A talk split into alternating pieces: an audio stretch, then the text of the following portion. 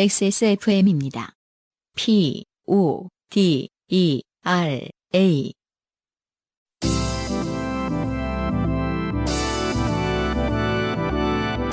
바이닐과 함께하는 요즘은 팟캐스트 시대.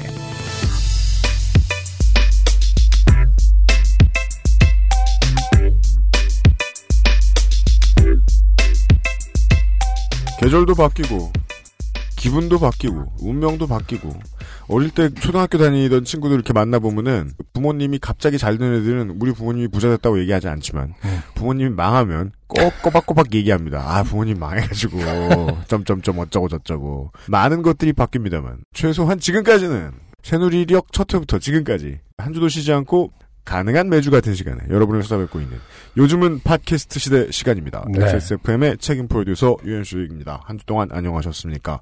안승준 싱어송라이터 군이 앉아있습니다. 오늘은 사정상 녹음을 지금 저녁 때 하고 있는데, 그렇습니다. 네. 바깥은 불빛만 보입니다. 밤섬은 안 보이고요. 날씨도 차갑고 또 밤에 이렇게 차를 타고 오니까 연말 네. 느낌이 좀 확실히 나더라고요. 밤에 운전 안 하냐 너? 운전 밤에만 하면 연말 같아. 아. 놈팽아! 아니, 밤에는 집에서. 너무 세게 밀어붙였나? 맛있는 요리를 하면서. 예, 반주를 하는 것이 삶의 낙이기 때문에. 아무튼, 제가 왜 욕을 먹어야 되는지 잠깐. 네. 욱했다가. 왜냐면 나는 맨날 6시 되면은 강변북로에서 죽어라 졸아가면서 퇴근한단 말이죠. 그쵸. 거물거물. 아, 이 시간 제일 싫어. 이러면서. 근데 뭐, 밤에 운전해서, 뭐 저의 경험상은 그렇긴 하지만, 밤에 네. 운전해서 그런 건지 아닌지는 모르겠습니다만, 어쨌든 네. 날씨가 일단 아, 맞아요. 추워지고, 시간에 비해서 이제 해가 짧아져서. 아, 맞습니다. 밤이 빨리 찾아오고. 네. 이러면서. 차들도 많아지는 것 같아서 연말 분위기가 벌써 나는 것 같더라고요. 아. 참, 벌써 11월이고. 그런 생각 듭니다. 네. 지금, 유류비가 한동안 안정적이기 때문에 개인의 지금 올해 내내 지금 지속되고 있죠. 작년 말부터 기름값이 좀 싸진 다음에. 그래서 확실히 작년에 비해서 서울 시내는 차가 많습니다. 그래요? 네, 네. 그런 편입니다. 뭐 자가 운전자로서 느끼는 게 그런데, 지난주 그 아이실 시간에 이제 이야기를 했던 거였고 여러분들도 많이 말씀하신 건데, 이제 서울 얘기가 나오니까 말인데, 서울이 브랜드를 바꿨죠. 안녕 서울에서 아이유 서울이 됐어요. 네, 네. 아이 서울유. 그렇게 됐죠. 그러면서 다들 이제 뭐 비웃느라 바쁜데, 저는 그때 그렇게 얘기했거든요. 지난주 그 시간에. 이건 브랜드가 나쁘다고 말할 것보다는 서울은 원래 영혼이 별로 없다. 서울은 사람들이 정부치고 사는 사람들 별로 없다. 네. 동네로서의 인상을 못 갖추고 있다, 원래. 근데 브랜드가 유리같이 투명해가지고 그 브랜드가 도시를 보여주면 그 도시에는 우울한 것밖에 없을 수밖에 없다. 그냥 그렇게 얘기를 했었거든요. 근데 강남구에서 이번에 그 브랜드 이미지를 만들어 보려고 강남 스타일 청동산 같은 걸 한다고 4억 1,800만 원을 썼대요. 웬만한 중소기업 1년 매출 넘어갑니다. 저 그냥 헤드라인만 봤는데 네. 뭐에 대한 청동상인가요? 강남 스타일 노래에 대한 청동상이에요. 그러니까 뭐 말춤을 추는 거요? 그래서 그 예시를 봤는데요. 말춤을 추는 손목하고 손끝만 나와 있어요. 무슨 말춤을 추면서 이렇게 밑장을 빼다가 손목이 뭐 잘린 그런 거 아닙니까? 그 밤 12시 되면 혼자 움직이고 막 손목이 주로 옛날에 뭐 책장 넘어간다고 왜 그 책 읽는 동상 학교 앞에 있는 거 12시 되면 책장 넘긴다고 그러잖아요. 강남구 거기 한복판에서 매우 을신연스러운 상이 되겠네요. 그래서 지금 공모한대요. 강남 스타일 스토리텔링 랜드마크 조형물 제작 설치. 4억 1,800만 원 썼다고. 아, 음악하는 사람은 당연히 평생을 음악을 열심히 파던 팬입니다. 네. 그런 팬의 입장으로 보았을 때 싱글 차트 넘버원 곡 하나가 이 정도 대접을 받는 거. 아주 보기 어려운 일이다. 물론 그 해외 뮤지션이 미국 내에서 싱글 차트 넘버원 하는 일이 쉬운 일은 아닙니다만, 그렇다고 해도 자기 본국으로 돌아갔을 때 뭐 에이스 오브 베이스 상이 있다. 마카레나 상이 있다. 네. 이런 얘기는 못 들어봤단 말이죠. 아니, 상이 있어도 될 수는 있는데 마카레나 상에서 어깨만 이렇게 나서 청동상을 만들진 않잖아요. 차라리 마카레나 뭐 군무를 하는 거를 신나게 만들던가. 아, 7단계 동작. 네. 그거를 어깨만 다 띄어서 동상을 만드는 건 아닌가요? 저는 네. 좀 안타까운 게, 저도 디자이너지만은 네. 공모를 통해서 하잖아요. 이게 사실은 서울이나 이런 거에 대한 애정이 되게 많을 때 공모에 참여하는 거랑 네. 애정이 없는데 공모에 참여하는 거랑 좀 다를 것 같거든요. 네, 맞습니다. 그래서 이게 애정이 많이 떨어진 있다고 전제를 하면은 좋은 것이 나올 수 있을지 좀 걱정이 맞습니다. 먼저 되고 차라리 네. 그냥 이거는 철저하게 자본주의 논리로 차라리 정말 프로페셔널한 사람의 의뢰를 해서 그럴 수 있죠. 강남의 브랜드를 개발하고 분석해서 네. 뭐 새롭게 만든다 이런 게 낫지 않을까. 네. 그 애정이 없는 상태에서 공모를 해서 어떻게 무엇을 정말 적합한 브랜딩을 할 수 있을지. 저는 이제 1970년도부터 2015년까지 강남의 평당 땅값 상승률 Y제곱 곡선이 나올 거 아닙니까? 그런 걸 동상으로 만들면 차라리 좋을 것 같아요. 짱이지? 막 이러면서? 예, 브랜드는 사람들의 이 누적된 기억에 의해서 만들어지고 좋은 인상도 좋은 기억이 많이 쌓이면서 남습니다. 좋게 됨 역시 마찬가지입니다. 자연스러운 기억이 아니면 보통 폴더에 들어갑니다. 네. 네. 인생이 고달픈 따라하고 싶네요. 네. 세계인의 친구. 요즘은 팟캐스트 시대는 여러분의 지난 인생 경험을 전 세계의 청취자와 함께 나누는 프로그램입니다. 거창해도 소소해도 상관없이 여러분의 모든 이야기를 환영합니다. 공정한 시스템, 완벽한 대안, 모바일 음악 플랫폼 바이닐과 함께하는 요즘은 팟캐스트 시대 이메일 xsfm25@gmail.com 25는 근데 왜 25인가요? 그게요. 25살 때 만든 건 알 테고. 우리의 오래된 파트너사 에브리온 TV라는 업체가 있습니다. 거기에 이제 모바일 앱을 쓰시면 그 에브리온 TV의 본부장님이 계신데 그분이 대체 무슨 생각으로 그렇게 하셨는지 모르겠는데 XSFM 채널을 만들었어요. 그리고 전 소속사에 있을 때부터 2012년 말 2013년 초 그때부터 XSFM 채널이 있었습니다. 그때는 프로그램이 그 아실 하나밖에 없을 때 그 XSFM의 프로그램들을 하루 종일 돌려주는 채널이 있어요. 저희가 에브리온 TV 앱에 들어가 보시면 있는데 채널 번호가 25번이에요. 무슨 뜻이냐? 종편입니다, 거의. 하는 게 뭐가 있다고 황금 채널을 받았어요. 아. 정말입니다. YTN 뒤에 XSFM입니다. 그렇죠. YTN은 24가 네. 맞죠. 네. 아, 그래요? 그래서 XSFM 25예요. 어쩌다 이렇게 됐는지. 아, 연원을 안승준 국께서 이게 간만에 말하고 나니까 되게 머쓱하네요. 네. 그렇습니다. 청취자 여러분. 에브리온 TV 앱 한번 깔아보시고요. XSFM 25, 황금 채널 25, @ gmail.com, 조땜이 묻어나는 편지 담당자 앞으로 당신의 이야기를 보내주세요. 네. 사연이 채택된 분들께는 매주 커피아르케에서 아르케 더치커피, 주식회사 비앤온에서 맘메이드 세제, 바이닐에서 최고급 콘돔을, 매달 한 분께는 더치커피, 워터드립을 선물로 보내드립니다. 그렇습니다. 네, 오리지널 주기도문을 되돌렸습니다. 요즘은 팟캐스트 시대는 모바일 음악 플랫폼 바이닐, 하늘하늘 데일리룩 마스에르, 커피보다 편안한 아르케 더치커피에서 도와주고 있습니다. XSFM입니다. 좋은 원단으로 매일매일 입고 싶은 언제나 마스에르.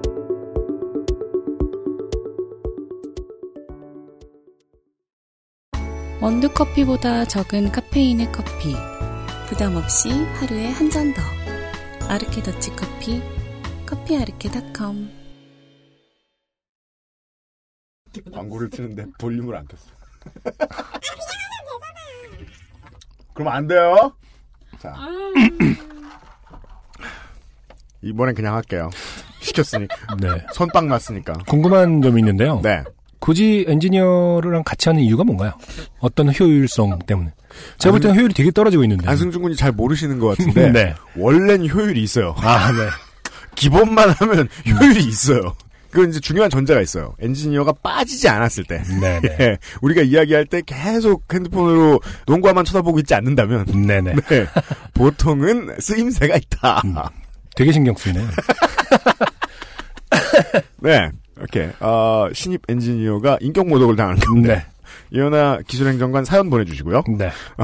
후기를 시작해 보겠습니다. 김관호 씨라는 분께서 말이죠. 네.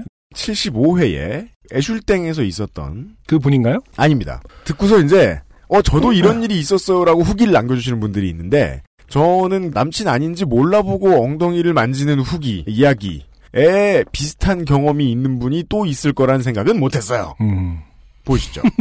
저는 2001년 신혼여행을 괌으로 갔더랬습니다. 심지어 애인도 아니고요. 네. 배우자예요. 네. 즐거웠죠.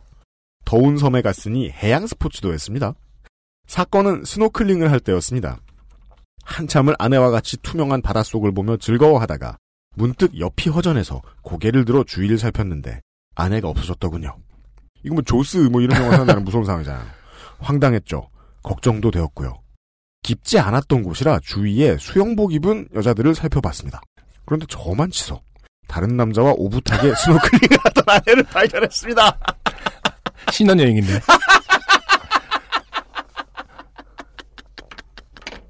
이게 애슐땡 사연보다 훨씬 하드코어하네요. 아, 그러네요.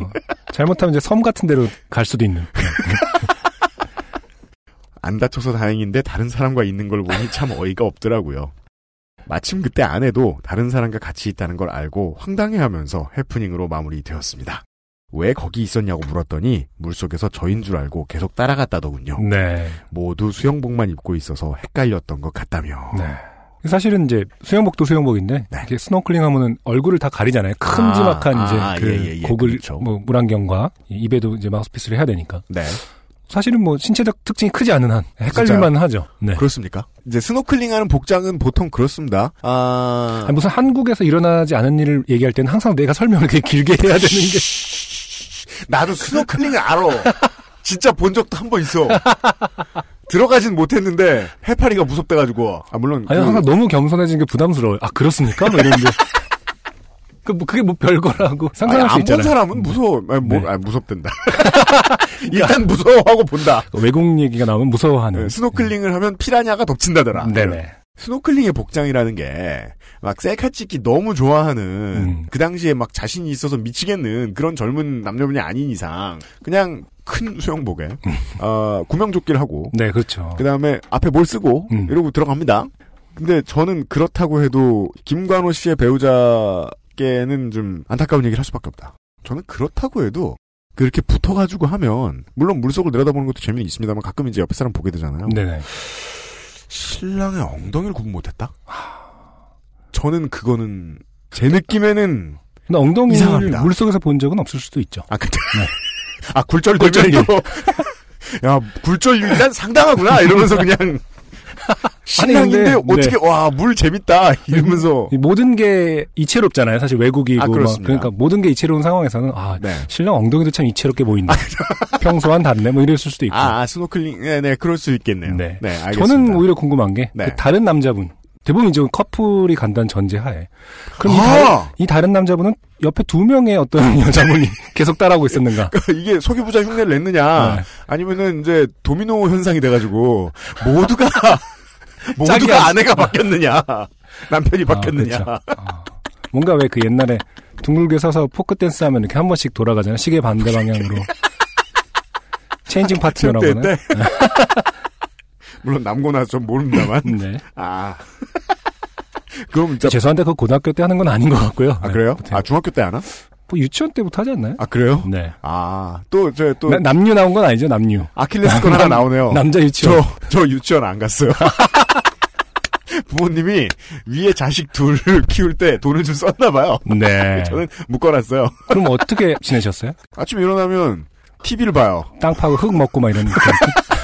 TV 보고 책 읽고 뉘엿뉘엿 해가 지면 네, 할머니가 밥을 해주고 네 그리고 8살 때까지 살았던 것 같아요. 뭐냐면 태어나서 이렇게 한 4살 때까지 살다가 엄마 나 왜 유치원 안 보내줘 이렇게 말할 사람은 없어요. 그렇죠. 네, 단체 생활이나 바깥 생활이 뭔지 모르니까 네. 저는 평생 그냥 집에 그러고 사는 줄 알았죠. 8년 동안.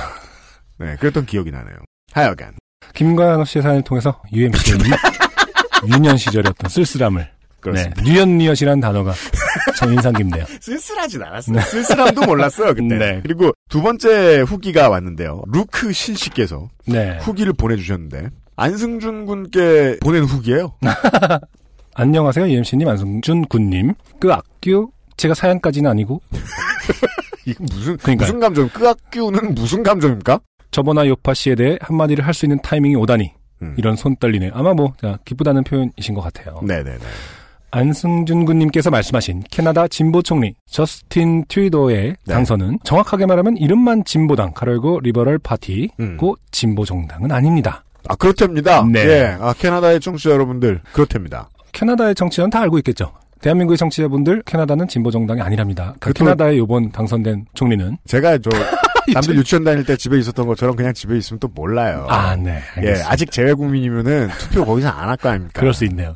저스틴 트리도는 지난 2012년 연방의원 선거에서 진보당이 / 네이버에서는 자유당이라고 해석해놓기도 했네요. 진보당이 대패함으로써 기존 빅네임들이 빠져나가 당선된 연방의원 중 네임드로 시작했는데 피에르 트리도 전 총리의 장남으로 인기를 얻은 어디선가 많이 본 그림으로 정치 경력을 쌓았지요. 아버지의 후광을 입었다는 뜻인 것 같아요. 예를 들어 남경필. 네.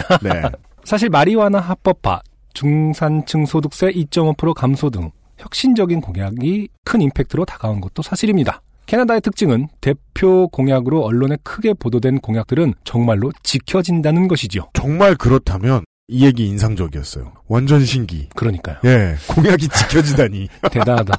좋은 나라네요. 네. 가로열고 이번 연방선거 직후에도 신문사마다 이번 진보당 대표 공약을 요약해서 어떤 변화가 있을지를 보여주더라고요. 이게 그냥 시민으로서 네. 이게 제일 부러워요. 그러네요. 아니 가장 상식적인 부분인데 네. 선거가 끝나면 뭐가 어떻게 될지 다 분석하는데 그러니까. 웃기는 게 우리나라 신문사나 언론사들은 공약이 어떻게 될지를 얘기하는 데가 없어요. 그렇죠. 예. 네.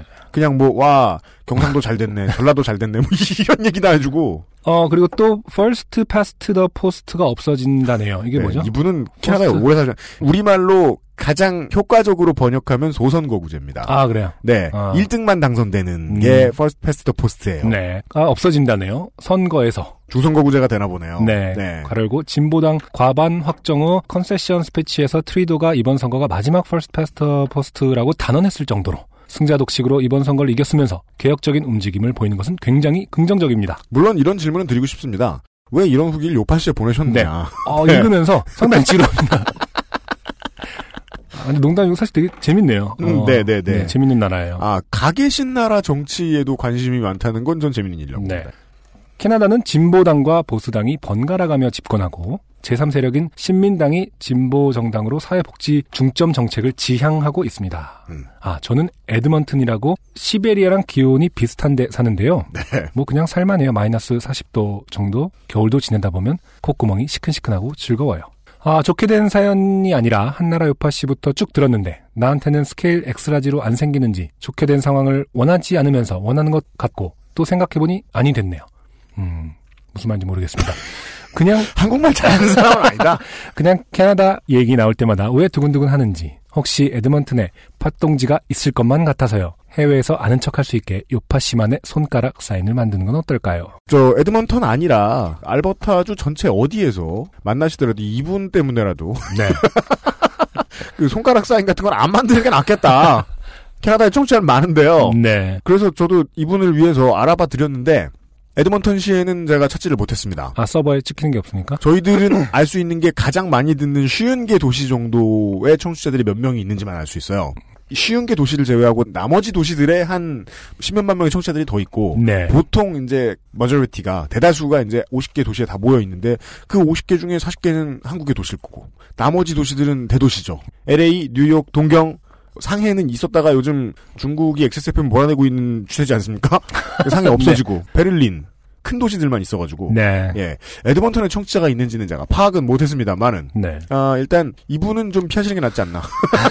주제식도 별로 예, 한국말도 별로 하여간 할로윈이 좀 지나서 안타까운데 외가리 같은 거를 코스튬 한다던가 저도 그런 네. 얘기 하려고 그랬어요. 네. 손가락 사인은 됐고요. 네. 헬로윈 날 외가리 코스튬을 하고 나가면 저 사람이 요파 씨를 듣는구나. 좀 듣는구나. 네. 네.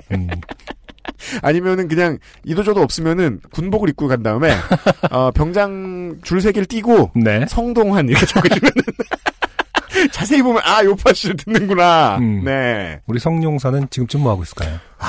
울죠. 가만 있어봐. 저녁 8시예요. 네. 청소할 때가 됐어요. 네. 청소가 끝나고 이제 점호를 합니다. 덜덜 떨죠. 끝나고 불을 끕니다. 울죠. 아니면은 이 취침등 어두운 불빛 아래에서 수양록을 씁니다. 네. 혹은 애인도 아니고 그다지 친하지도 않았던 여자에게 편지를 쓰거나 하고 계실 겁니다. 궁금해요. 네. 후기를 꼭 보내요. 이제 오늘의 첫 번째 좋게 됨이 묻어나는 편지를 소개를 해드리죠. 땡종땡씨입니다. 안녕하세요, 유형. 그리고 콘돔회사 바이닐의 안사장님. 괄호 열고 장난입니다. 네. 괄호 닫고. 젊은 남자들의 장난의 가장 큰 문제가 이거죠. 네. 안 웃겨. 재미가 없다. 네. 네. 저는 그 알실이 첫 방송 업데이트 되던 첫날부터 모든 XSFM의 방송을 듣고 있는 졸업을 앞둔 흔하디흔한 남자 대학생입니다. 가만있자. 2012년에 개국을 했는데 4년째 졸업을 앞두고 있다. 제대를 한 뒤에 네. 네, 4년간 대학에 썩어 있었다. 그렇습니다. 지난 토요일 저녁 어머니를 모시러 차를 끌고 이동하고 있었습니다. 제 차에는 내비게이션이 없기에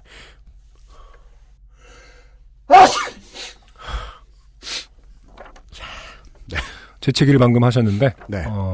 되게 슬프네요. 뭔가 재채기를 하는 표정이 너무 슬펐어요. 아, 진짜?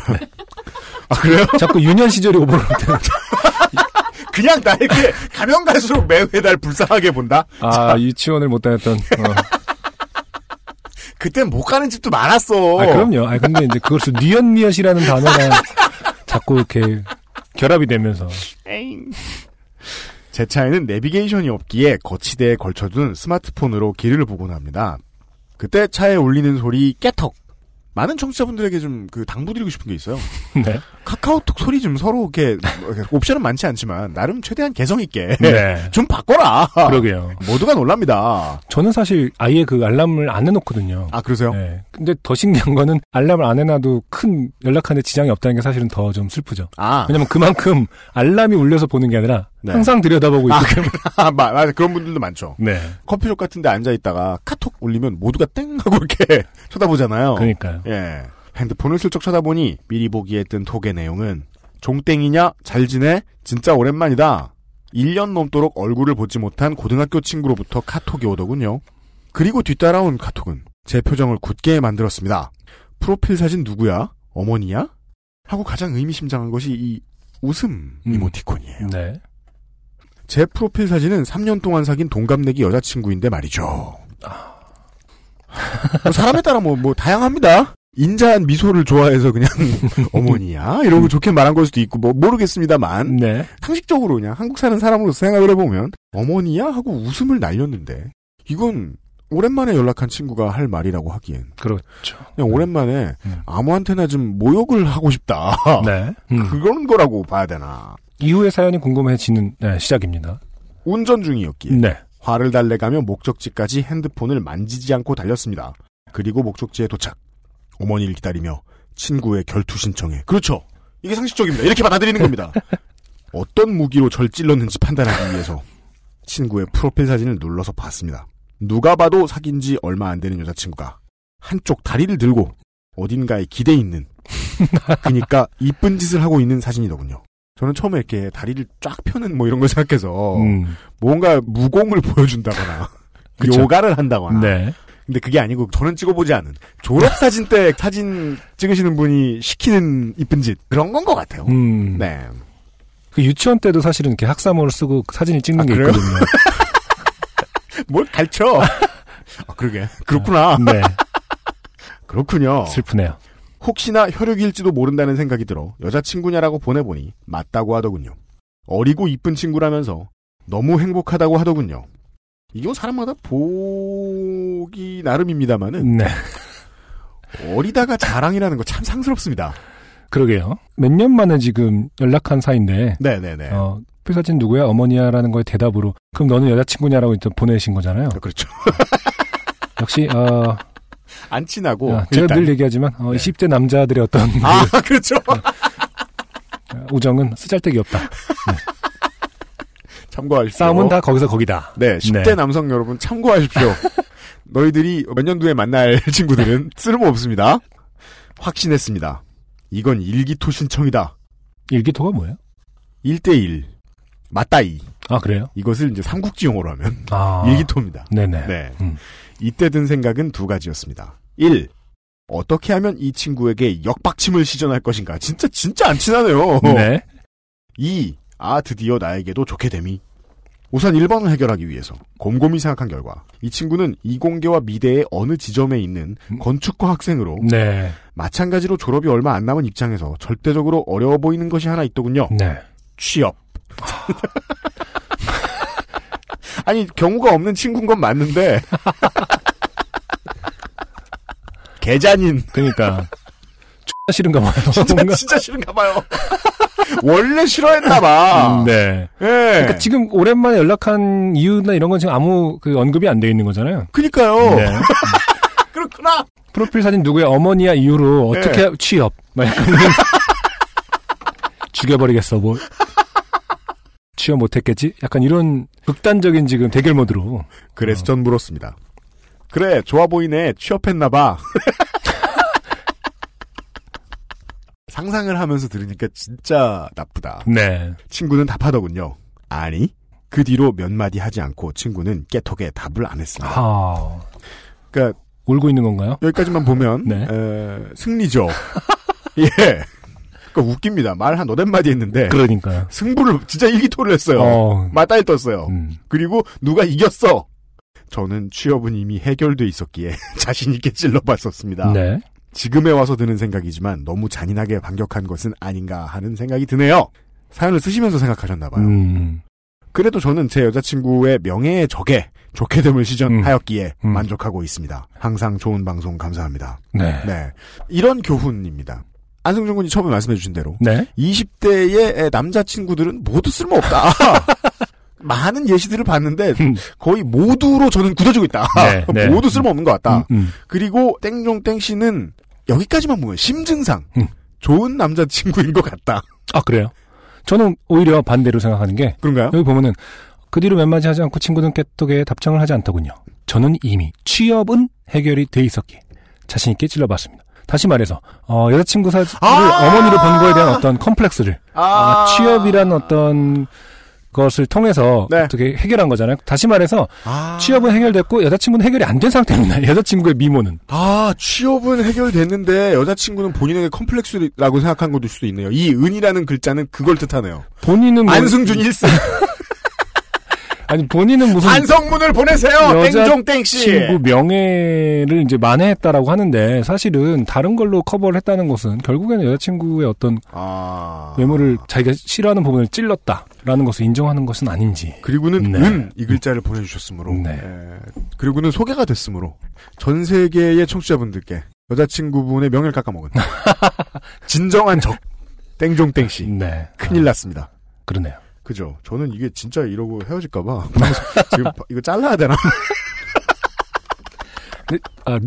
늘 말씀드리지만, 그냥 작은 의견일 뿐이죠. 뭐. 근데, 네. 임팩트가 있죠? 땡종땡씨 여자친구. 제가 뭐라고 이거를 또, 네, 하겠습니까? 네. 땡종땡씨 여자친구님. 다시 한번 말씀드립니다. 20대의 남자친구란 다 쓸모없다. 네. 근데 이제, 보면은, 여기, 1. 어떻게 하면 이 친구에게 역박침을 시전할 것인가. 그리고 2. 드디어 나에게도 좆땜이. 이제 뭐 그런 부분에서 한번 좆된 사연을 만들려고 좀 노력하신 것이 아닌가 괜히 오버하신 게 아닌가 네. 라고 마무리를 해봅니다. 그죠. 진짜 헤어질까 봐. 그죠. 정리질을 하고 있는데요. 늦었다. 이미 지금 이 시점쯤에 두 네. 사람은 방송을 끄고 앉아봐. 대판 붙었다. 일컴. 네. 야, 너 직장 평생 다닐 줄 아냐? 이러면서 아이고 네 일컴. 결국 이 친구는 그러니까 네. 왜 연락하는지 끝까지 모른 채. 그렇습니다. 네. 그리고 이제 여자친구가 보통 남자친구 혼낼 때는 어디 앉아있을 때 말고요. 방바닥에. 방바닥 툭툭 치면서 야 나봐. 이래가지고. 남일은 정말 짱 즐거워. 이런 추신이 왔기에 기억이 나길래 소개를 해드리는데요. PS 2년 전쯤으로 생각되는데 유형을 신도림 땡앤땡스에서 목격했던 기억이 나네요. 맞습니다. 땡앤땡스 뭐죠? 탐땡. 그, 커피숍. 네. 예. 네.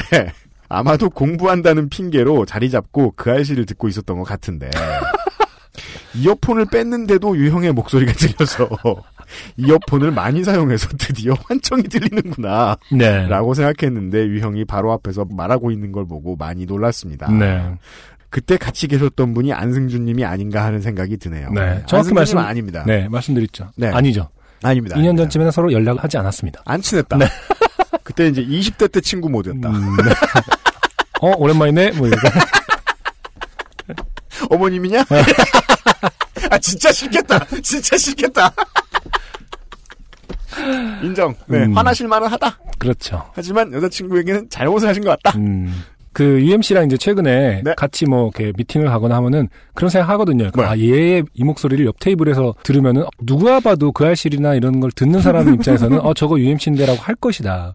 이 목소리의 시그니처가 너무 강하니까 사석에서 그런 생각을 상상을 해본 적이 있거든요. 네네네. 근데 딱 전형적인 그런 케이스네요. 제가 몇 가지 얘기해 드릴게요. 그런 일 몇 번 있었구나. 그죠. UMC 인생. UMC님 약간 고! 자, 이것도 2년 전입니다. 연애 때처럼 없는 시간 쪽에서 목동구장에 갑니다. 그리고 이제 뒤쪽에서 담배 피는 곳이 두 군데 있습니다. 목동구장은 담배를 피고 있으면 담배 피는 곳은 양쪽 끄트머리에 있기 때문에 상대팀 팬들은 못 만납니다. 우리 팀 팬들을 만나죠. 아 그래요? 가서 이렇게 전화를 받고 있었나 그랬는데 UMC님 아니냐고. 아. 몇몇 남자분 1군의 남자분들이 그러시는 거예요.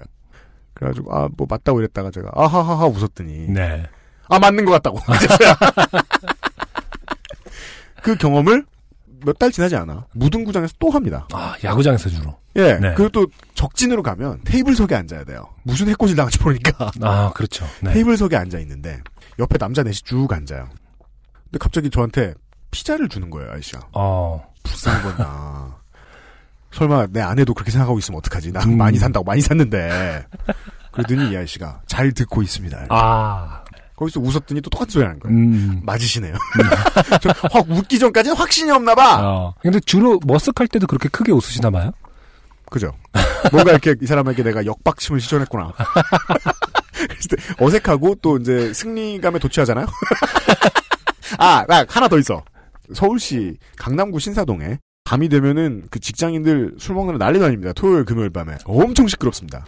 또 엄청 시끄러운 술집에서 친구하고 둘이서 술을 먹고 있었는데 사장 아저씨가 갑자기 오더니 뭐라는 줄 알아요? 목소리 좀 낮춰달라고. 내가 그래서 더 시끄럽게 웃었어. 야, 이 술집에서 우리더러 조용하라 그랬다고. 엄청 시끄러웠는데. 아니 근데 그런 걸 뚫고 나가는 어떤 발성이라는 게 있는 거거든요. 네. 그러니까 진짜 어노잉했나 봐. 네. 저는 그런데 그런 목소리를 딱 여기요 할 때는 할 수 있거든요. 네. 그러니까 막 이렇게 얘기할 때도 저는 되게 시끄러운 술집에서도 종업원 분들한테 저의 의사를 정확히 전달할 수 있는 발성을 갖고 있거든요. 아, 예. 여기요 이렇게 딱 이 성을 써서 네. 이렇게 두 성을 연극 연습할 때처럼. 근데 그걸 유엠 씨는 평소 얘기할 때 쓰더라고요. 그러니 뭐 계속 여기요 하는 것처럼 들릴 순 있죠. 하여간 그런 고로. 어느 날 신도림 땡앤땡스 앉아 계시던 땡종땡 씨는 이상한 판타지를 경험하게 됩니다. 네. 네, 아, 땡종땡 씨 만났던 기억납니다. 예, 반가워요. 네. 광고 듣고 오늘의 첫 곡을 듣고 와서요. 오늘의 두 번째 좋게 되이 묻어나는 사연을 소개해드리죠. XSFM입니다. 눈으로 확인할 수 있는 낮은 지방 함량. 그런 커피는 없는 줄 알았지만 아르케 더치 커피 커피아르케닷컴. 밖에는 비가 내려 갑자기 비가 내려 잠시만 온다고 해서 오늘 아침에 뉴스를 봤거든. 우산을 깜빡 놓고 와서 사실을 보러 안 갖고 와서 괜히 오늘처럼 비 오는 날이면 이런 날이면 왜 네 생각이 먼저 나는지 몰라. 오늘 밤 창문 너머로 들려오는 빗소리가 내 귓가에 맺힌 네 목소리처럼 선명하게 다가와. 어지러워.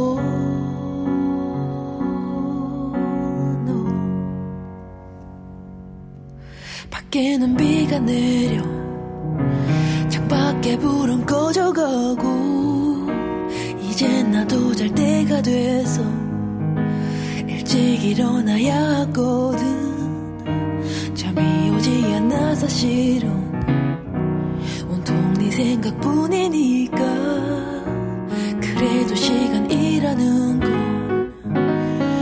우절로 간다.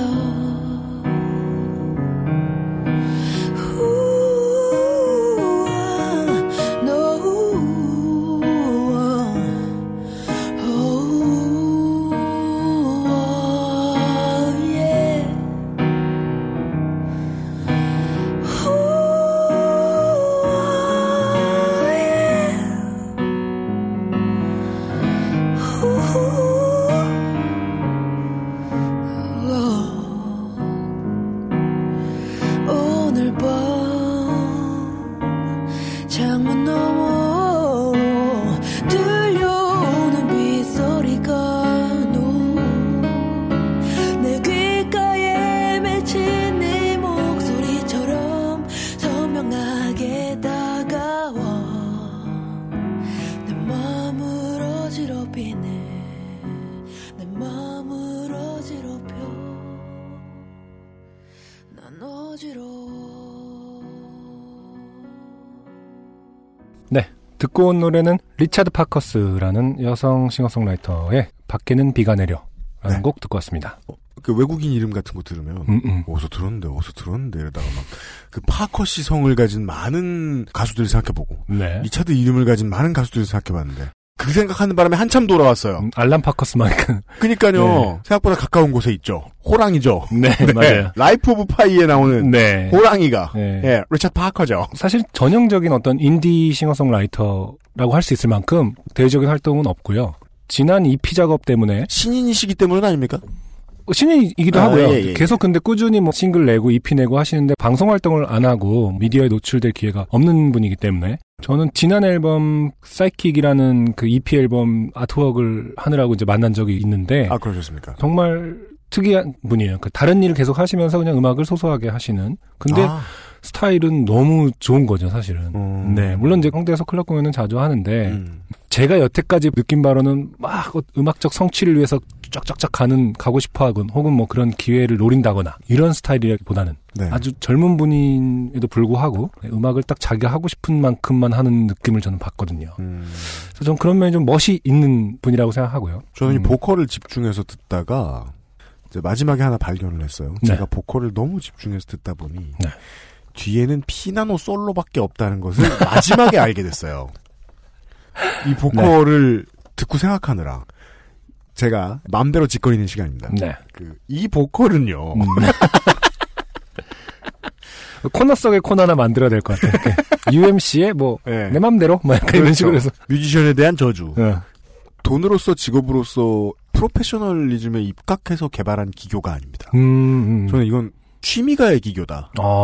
네. 그러니까 정말 유니크한데 모든 청자를 고려하지 않았어요. 제가 만드는 입장이었으면 그렇게 하지 않았을까. 보컬 스킬이 정말 독특하면, 네, 사람들이 이제 접근하기 어려울 때가 있고 그냥 마냥 놀랄 때가 있고 이런데, 네, 자신의 보컬 스킬로 인해서 팬을 한정 지어주는 보컬이네요. 예. 아, 저는 멋있게 들었어요. 네. 듣다 보니 시간이 훅 갔어요. 그 인터넷 뒤져보셔도 찾을 수 있는 건 거의 없습니다. 네.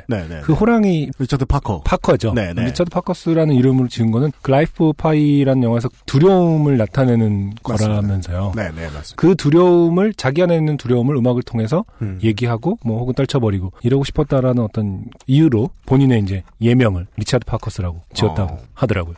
이분이 다른 직업이 마음에 드시면, 네, 계속 하셔도 좋지만 좀 시장 바깥으로 나와도 좋지 않겠나. 본인이 뭐 나오겠다 아니겠다 그렇게 보인다라는 건 사실 전적으로 제 의견이기 때문에, 네, 실제로는 정말로 나오고 싶어 하실 수도 있습니다. 저는, 네, 그냥 그런 인상을 받았다는 정도로. 동네 꼰대로서 홍보 잘 되면 잘 될 양반인 것 같다. 이게 은근히 리차드 파커스의 이제 저번 EP 빼고는 다 그냥 호랑이 얼굴이거든요, 커버가. 아, 그렇습니까? 뭔가 약간 그 타이거 마스크랑 약간 연관이 지어지면서 뭔가 약간 어느 날 갑자기 짠하고 나타날 것 같은 느낌이 좀 들긴 들어요. 이렇게 그 가면 속에서. 롤러코스터였던가요? 그 실제로 마스크가 이렇게 자켓에 이렇게 쭉쭉쭉 나와 있는. 롤러코스터? 한국 밴드 롤러코스터요? 네네네. 그런 게 있었나요? 네. 멤버 중에 한 분이 그 취미로 레슬링 열심히 하시는 분이라. 아, 그래요? 네. 무한도전에도 나왔었는데? 아, 그건 체리필터죠. 체리필터예요? 네네. 아, 모르겠네. 네. 역시 모른다. 네. 유치원을 못 나와서인가? 자. 이 재밌는데? 앞으로 한 10년은 얘기할 수 있을 것 같아요. 오늘의 두 번, 죽기 전까지 말할걸? 쟤는 다른 애들보다 학교를 4년 들다녔어. 아, 그러지 마. 쟤 유치원 못 났단 말이야. 같이 술 먹고 취해도, 아, 쟤 유치원에 안 나와서 그런다고. 이게 진지를 빨자면요. 예. 코미디 프로의 순기능입니다. 컴플렉스 가질 필요 없어요. 그럼요. 네. 컴플렉스 왜 가지세요? 유치원을 못 나오셔서 그러세요? 유치원도 나오고서 왜 그래? 자, 두 번째 좋게 됨이 묻어나는 사연 안승준 군이 소개해 주십니다. 네, 실명을 밝혀주셨고요. 이성빈 씨입니다. 안녕하세요, UMC 안승준 군. 네. 집에서 잉여롭게 지내는 주부입니다. 반갑습니다. 3살 된 아들 어린이집 보내고 나서 청소와 빨래를 해둔 후, 자녀가 3살인데 잉여롭게 지낼 순 없죠, 주부가. 네. 그러게요. 안방에 누워 덴마 정주행을 하다가 독서를 하신다. 이대로 누워있으면 계속 배만 나오겠다 싶어 요파씨를 틀어놓고 일어나 운동을 하고 있었는데 문득 몇 달 전 좋게 된 일이 생각나서 글을 써봅니다. 아, 이런 분들이 말하는 운동은 별거 없어요. 스트레칭 정도. 그렇죠. 네. 본인이 운동이라고 생각하는 어떤 네. 퍼포먼스. 갑자기 막 150kg 벤치프레스라고 그러실 리는 없다. 네. 네. 요즘이야 한가해져서 소일거리를 하면서 전업주부로 지내고 있지만 저는 일의 특성상 봄, 가을은 미칠 듯이 바쁩니다. 패션계 있으신 분인가 봐요. 아, 그럴 수 있나 보네. 네. 어느 정도로 바쁘냐면 봄에 2달, 가을에 2달은 하루 4시간 이상 잠을 자기 어렵고 그 외의 시간은 모두 일만 합니다. 그렇게 일에 치이다 보면 무척이나 신경이 날카로워질 수밖에 없는데요. 네. 그러다 보면 아내와 아이는 집에서 일을 한 제 눈치를 보느라, 아, 그럼 이분은 남자분이신데 주부라고 표현하셨나 봐요? 네. 제 눈치를 보느라 숨도 제대로 쉬지 못하게 되기도 합니다. 아, 네네네. 그래서 집에서 꾸준히 일하시는 분 보면 그렇죠. 네. 그래서 저도 그런 가족들에게 미안해. 단 5분이라도 시간을 내서 아이를 안아준다거나 아내의 집안일을 돕기도 하면서 가족들을 신경 써주려고 노력합니다. 사건은 올해 9월에 있었습니다. 여느 가을과 마찬가지로 저는 몰려드는 일에 정신이 반쯤 나가 있었고 그로 인해 아내와 아이 역시도 적지 않은 스트레스를 받고 있었습니다. 그런데 마침 저희 집에서 약 200m 정도 떨어진 지방 하천변 도로에서 마라톤 대회가 열린다는 소식을 접하게 되었고 저는 일의 스트레스를 운동으로 해소도 하고 가족들과 잠깐 바람을 쐰다는 기분으로 대회에 나가기로 했습니다. 마라톤 사연입니다. 네. 카테고리 미움에 있는 네. 마라톤 사연. 네. 가려고 참고삼아 얘기하자면 저와 아내는 마라톤 동호회에서 만난 사이라서 아하. 연애할 때부터 함께 운동을 즐겨왔고 네. 개인적으로도 바쁘지 않을 때는 매주 3, 4회 정도 근처의 산에서 뛰기 때문에 헐. 10km 정도 뛰는 것은 정말 가볍게 바람을 쐬는 수준입니다. 원래 오. 그 동호회에서 만나면은요 네.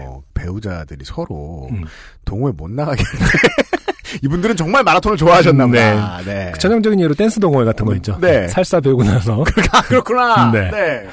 그래서 저는 바쁜 시간을 쪼개서 대략 반나절 정도의 여유시간을 만들었고 가족 그리고 동네에서 같이 운동하는 지인 몇몇과 함께 대회에 나가게 되었습니다. 아, 아시는 분들까지 끌고 가셨어요? 네.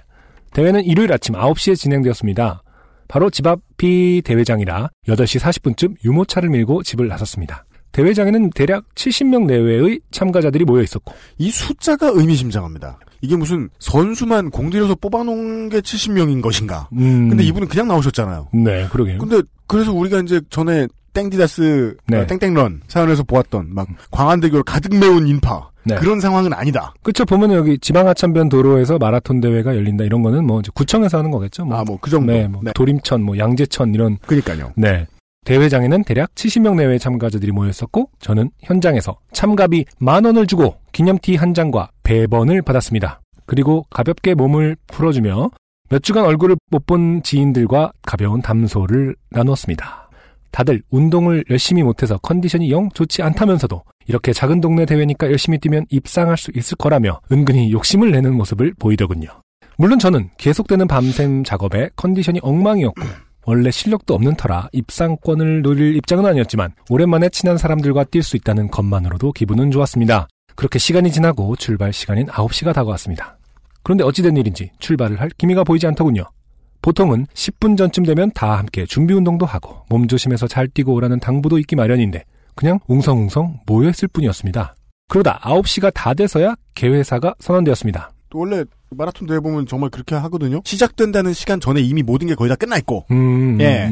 그때 보면 다들 막 몸풀로 막 슬슬 막 툭툭 뛰고 있고. 근데 사람들이 가만히 서서 웅성거린다는 건 누군가가 뭐 일사병으로 쓰러졌다거나 무슨 뭐 안전사고가 났을 때, 그러게요. 그럴까 말까 한 건데. 어쨌든 뭐 9시가 다 돼서 개회사가 선언은 됐다고는 합니다. 자, 이때까지만 하더라도 아 동네 대회다 보니 정확하게 출발 시간이 지켜지지 않는구나 정도로만 생각했습니다. 그런데 지역 발전에 공로가 많은 분이 협회 운영에도 얼마나 많은 노고를 들이셨는지에 대한 내용이 매우 자세하게 들어가 있는 길고 지루한 개회사가 끝이 아니었습니다. 아, 아직 사실 이런데 나가봐야 아는데 물론 분위기는 파악이 돼요. 성인들이 이렇게 쭉 뛸 준비하고 이렇게 앉아 있고 앞에 노인네들이 있고. 네. 개회사 이후에 지역 유지 몇 분의 격려사가 이어지고. 지역 유지. 네. 격려사 이후에는 애국가 제창과 애국가 왜 불러? 먼저 가신 호국 선열에 대한 문념 등의 국민 의례까지 진행되었습니다. 이미 시간은 15분 정도 지난되었고 저는 속으로 부글부글 끓어올랐지만 지인들과 담소를 나누며 길고 지루한 행사를 견디고 있었습니다. 국민 의례. 요즘 또 그리고 종북몰이가 한창이라 네. 국민 의례 할 때 가만히 있으면 안 돼요. 그러네요. 애국가 안 불렀다고. 협조해야 돼요. 탈락. 탈락. 그런데 식전 행사가 끝났다고 생각됐을 무렵 내빈 소개가 시작됐습니다. 그리고 그 내빈에서는 20명이 넘었습니다. 놀랍게도 그곳에 모인 약 70명의 사람들 중 3분의 1이 내빈이었던 것입니다. 이 작은 행사가 아니네요. 내빈이 20명이면. 내빈 마라톤. 상황이 이쯤 되자 저는 미칠 것 같았습니다. 네네. 내가 내 돈을 주고 참가한 대회인데. 아, 그렇죠. 돈도 냈어. 왜 내 시간을 낭비해가며 저들의 잔치에 박수를 쳐주고 있어야 하는가 싶었던 것이죠. 가뜩이나 없는 시간을 쪼개서. 이분은 항상 이렇게 네 번 쪼개는 어떤 습관이 있는 것 같아요. 참가한 대회이니만큼 저의 분노는 극에 달하였습니다. 하지만 저는 꾹꾹 참았습니다. 어찌됐거나 좋은 의도로 가족, 지인과 시간을 보내려고 나온 것인데 화를 내서 분위기를 망치고 싶진 않았기 때문이죠. 그런데 이상으로 내빈 소개를 마칩니다. 라는 사회자 멘트가 있은 후에 여기 내빈이 지금 막 도착하셨네. 라면서 4-5분의 소개가 더 이어지자 저는 그만 폭발해버렸습니다. 그 4-5분이면 20명에다가 5명 더 하잖아요. 그러니까요. 그럼 70분에 25잖아요. 네. 3분의 1을 넘겼어요. 네. 정족수가 이제 젖어서 법이라도 하나 제정할 수 있을 것 같아요. 주민 소환 가능. 33% 넘으면. 그러네요. 네. 저는 폭발해버렸습니다. 그래서 저는 결국 좀 대충 하고 시작합시다! 라고 있는 힘껏 고함을 질렀습니다. 아하. 그러자 사회자 및 내빈 그리고 참가자들이 뒤에서 소리를 지른 저를 당황한 듯 쳐다보았지만 그냥 내빈 소개를 또 계속 이어하더군요. 그래서 다시 무료 행사도 아니고 참가비를 받는 대회인데 왜 참가자의 시간을 뺐냐? 라는 식으로 몇 번 더 고래고래 고함을 쳤고 좋은 자세입니다. 네, 이런 저의 행동에 자극을 받은 것인지 50대 초반으로 보이는 다른 남성 참가자도 역시 저와 합세서 반쯤 욕설이 섞인 고함을 치기 시작했습니다. 이것이 자연스러운 귀결이죠. 모두가 불쾌해하고 있을 때 한 사람이 지르면 이게 또 Y곡선을 그리면서 그렇죠. 점차 모두가 폭도가 됩니다. 네. 네. 사자성어로 일파만파. 그렇습니다. 네. 바로 그거예요. 그러자 대회 관계자로 보이는 아저씨가 다가와서는 동네 대회는 다 그렇다면서 저를 말리셨습니다. 불쾌한 상황에 불을 붙여주는 되게 전형적인 단어입니다. 네. 원래 그렇다. 네. 동네 대회라서 그렇다니 이게 무슨 말도 안 되는 얘기인가 싶더군요. 그래서 저는 대회 규모가 문제가 아니라 돈을 내고 참가한 유료 대회인데 공지된 일정과 달리 진행되고 있으니 환불해달라고 하였습니다. 네. 그러자 또 다른 관계자가 오더니 상의 안주머니를 뒤적이면서 지갑을 찾는 포즈를 취하며 그래? 환불해주면 되는 거요? 라고 하길래 저는 잘됐다 싶어 네 환불해주세요 라고 하였습니다. 그랬더니 당연하게 환불해줄 것처럼 말씀하시던 그분께서는 갑자기 뒤로 돌아 성큼성큼 멀어지셨고 저는 그분을 쫓아가 제 차 환불해달라고 했지만 제 말이 안 들리는 척하며 그대로 달아나시더군요. 이 아저씨 너무 재밌어요. 네. 돈 좀 돼요? 라고 묻더니 바로 도망가요. 네. 근데 사실 참가비 10,000원 아닌가요? 네. 지갑에서 꺼내줄 수 있는 그러니까 슬퍼판데 뭐 없었다면 참 슬픈데 이분도 보이스피싱도 못 당하실 분일 테니까. 그렇죠. 네. 묻긴 왜 물어요? 너무 마음에 들어요 이 아저씨. 이번 일이 벌어지는 와중에 겨우 내빈 소개는 마무리되었지만 다른 참가자 입장에서는 그냥 재미있었겠네요. 그러네요. 길고 지루한 내빈 소개 중간에 이벤트가 하나 더 있었죠. 해프닝. 이번에는 대회 관계자 3-4명에게 공로상이 수여되었어요. 아니 이거는 마라톤이 끝나고 같이 하던가요. 그렇죠. 좋게 생각하는데 공로상이 수여되었고 공로상이 지금 3-4명에게 공로상이 수여됐고 더 중요한 건 그에 이어서는 축사도 이어졌습니다. 그렇게 시간은 9시 30분이 넘어섰고 근데 생각보다 시간은 많이 안 걸렸어요. 엄청 빨리 했나봐. 저는 아내에게 뛸 기분이 아니니 그냥 돌아가자고 하였습니다. 그렇죠. 물론 아내 역시도 어처구니없는 대회 주최 측의 행태에 무척이나 화가 나 있었기에 저의 분노에 깊은 동감을 해주었고 그렇게 저희는 대회장을 떠났습니다. 그런데 개천을 따라 크게 한 바퀴 돌아서 집으로 가는 길에 보니 10시가 다 되어가고 있음에도 기념사진 촬영을 하며 출발할 생각도 않고 있더군요. 무슨 순풍산부인과류의 시트콤을 보는 것 같아요. 네. 시간이 지나고 생각해보니 당시 과중한 업무로 인해 쌓인 스트레스를 대회 주최 측에 푼 면이 있는 것도 같았습니다. 아니에요. 그러니까 만약에 그렇게 풀었죠? 네. 그럼 잘한 거예요. 풀만한 곳에 푼 거 아니에요. 게다가 저희 신경질적인 반응으로 인해 그곳에 있던 참가자분들의 기분까지도 언짢게 만들었을 수도 있겠구나라는 생각도 듭니다. 아니에요. 네. 가만 있어봐. 이성빈 씨의 상황 설명이 다 이제 빠짐없이 잘 나와 있었으면요. 네. 어차피 온 사람들은 언짢아 있어요. 예. 그렇죠. 다 언짢을 때 누가 나 지랄거리면 제일 재밌어요, 그게. 잘해놓고 왜 그래요? 네. 예. 그러고 보니 화가 난다고 무턱대고 고함을 지르는 제가 계저씨라는 것은 부인할 수 없었겠네요. 그건 모르겠어요. 어떻게 사셨는지 모르겠으니까. 네. 원하시면 그렇게 불러드릴 수도 있어요. 하지만 이건 잘한 것 같아요. 하지만 자신들만의 잔치를 위해 일반 참가자들의 불편을 방치했던 그 대회 주최 측의 행동은 지금 생각해봐도 무척이나 괘씸합니다. 그리고 지금 이제 다 더해보잖아요. 네. 4, 5, 3, 4, 20. 뭐. 그 다음에 저 환불해주러 왔다 도망간 사람. 네. 사회자 다 합치죠? 네. 그러면 참가자의 절반이 주최 측이에요. 제가 볼 때는 10시가 지나고 나서 분명히 밴드 하나가, 인디밴드 하나 공연을 합니다. 무슨 소리야? 제가 어렸을 때 이런 류의 공연 많이 다녔어요. 와, 야, 너는 되게 좋은 뮤지션이었구나. 아, 생활형. 왜냐면 저는 그래도 돈도 없는 주제에 행사 이름 얘기 듣고 행사 가려가면서 갔단 말이야. 아, 저는 돈이 없으면 그냥 누워있지. 밥을 안 먹고 이렇게 에너지를 소비 안 하고. 저는 어떤 그런 소명의식이 좀 있어서 약간 네. 그런 거 있었거든요.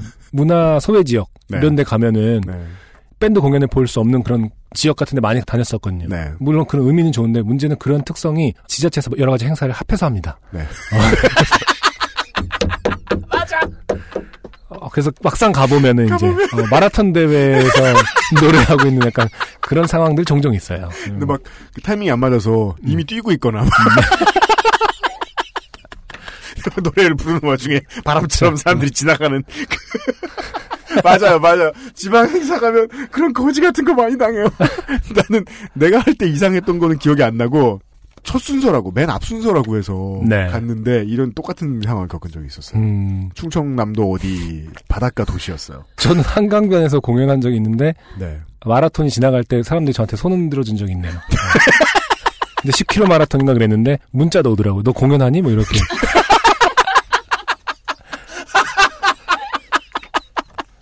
저는 네. 첫 순서라고 준비 다 해놓고 3시간 전부터 와가지고 근처에 시장 가서 밥도 먹고 다 준비 다 했어요. 의상까지 다 갈아입고 시작 시간 알려준 데에서 시작하는 데까지 1시간 반이 걸리는 거예요. 무대를 30분 뒤에 켜더니 시장이 나오고 그쵸. 지역국 국회의원이 나오고 그 다음에 그 지역국 국회의원만 소개해주니까 좀 그렇던지 네. 그 당시엔 자민련이었어요. 네. 네. 지금 성까지 얘기하면 누군지 딱 알아. 네. 네. 자민련 의원이 나온 다음에 그쪽만이랑 안 친한가 봐요. 한나라당 지역의원장하고 민주당 지역위원장하고 다 나오고 5분씩 떠들고 뭐 오지게 많은 걸 하더라고요. 네. 90분을 기다리게 시키더라. 그래서 맨 끝에 순서가 휴주였어요. 그걸 기다리고 큰 거였나요? 예, 그걸 기다리고 있던 여학생들이 너무 불쌍해. 뭐 나는 하나 부르고 집에 가면 되는데 이게 시급에서 나왔던 행사도 그 모양인데 절반이 주최측인 행사는 네. 오죽 있겠느냐? 분명히 10시 지나서 공연 하나는 있었을 것이다. 네, 아무튼 뭐.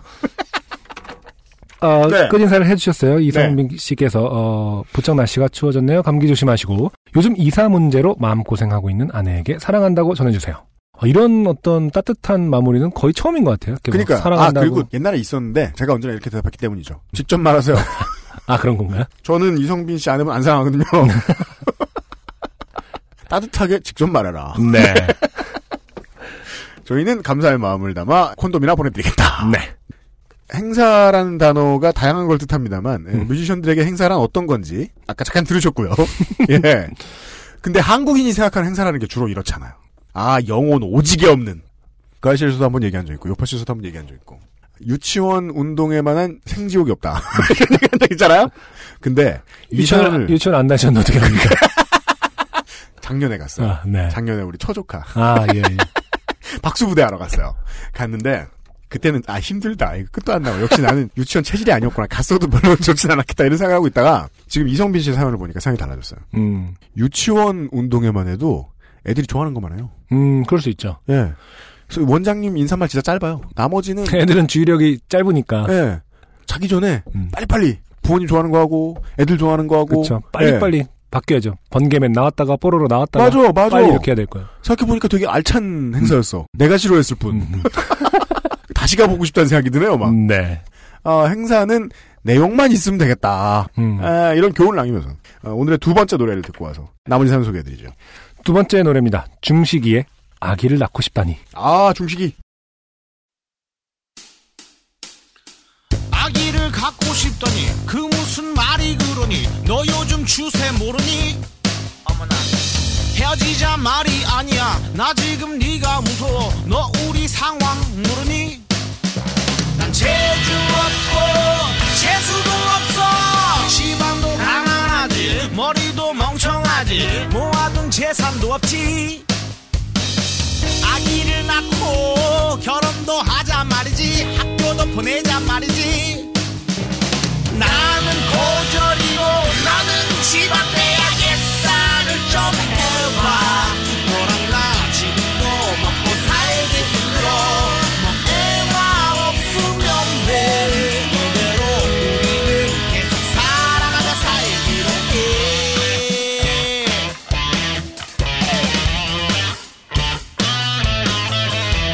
살기로 해 맞벌이 부부 되면 집에서 누가 애를 봐 우리는 언제 얼굴 봐 주말에 만나거나 달만에 만나거나 뭐 다들 그리 살더라 아기를 낳고 나면 그 애가 아마 너에게 쌀을 좀 해봐 너랑 나 지금도 먹고 살기 힘들어 걔도 못 키우면서 주제에 우리가 무슨 물을 주냐 만약 애가 커서 대학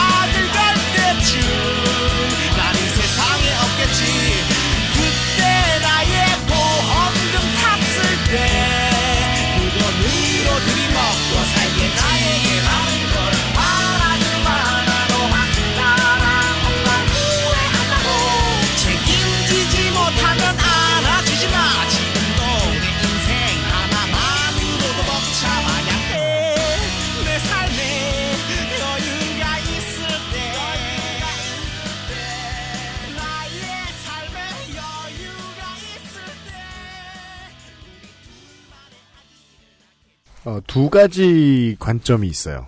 하나는 이제 논란의 대상이다. 또 하나는 누구냐? 요즘 슈퍼스타K 누가 보냐? 네. 저는 사실 안 보기 때문에 저도 안 봤어요. 선곡을 바이닐이 이제 올라왔기에 그래요? 근데 네. 지나가다 이제 채널 돌리다가 몇 분 본 적은 있거든요. 이름 많이 듣고 저는 네네. 우리 저 박한양반이 좋아해서 네네. 네, 슈퍼스타K 꼭 챙겨봐서 아, 있구나 이런 팀이 이 정도만 알고 있어요. 저는 바이닐이 올라와서 이제 들어봤는데.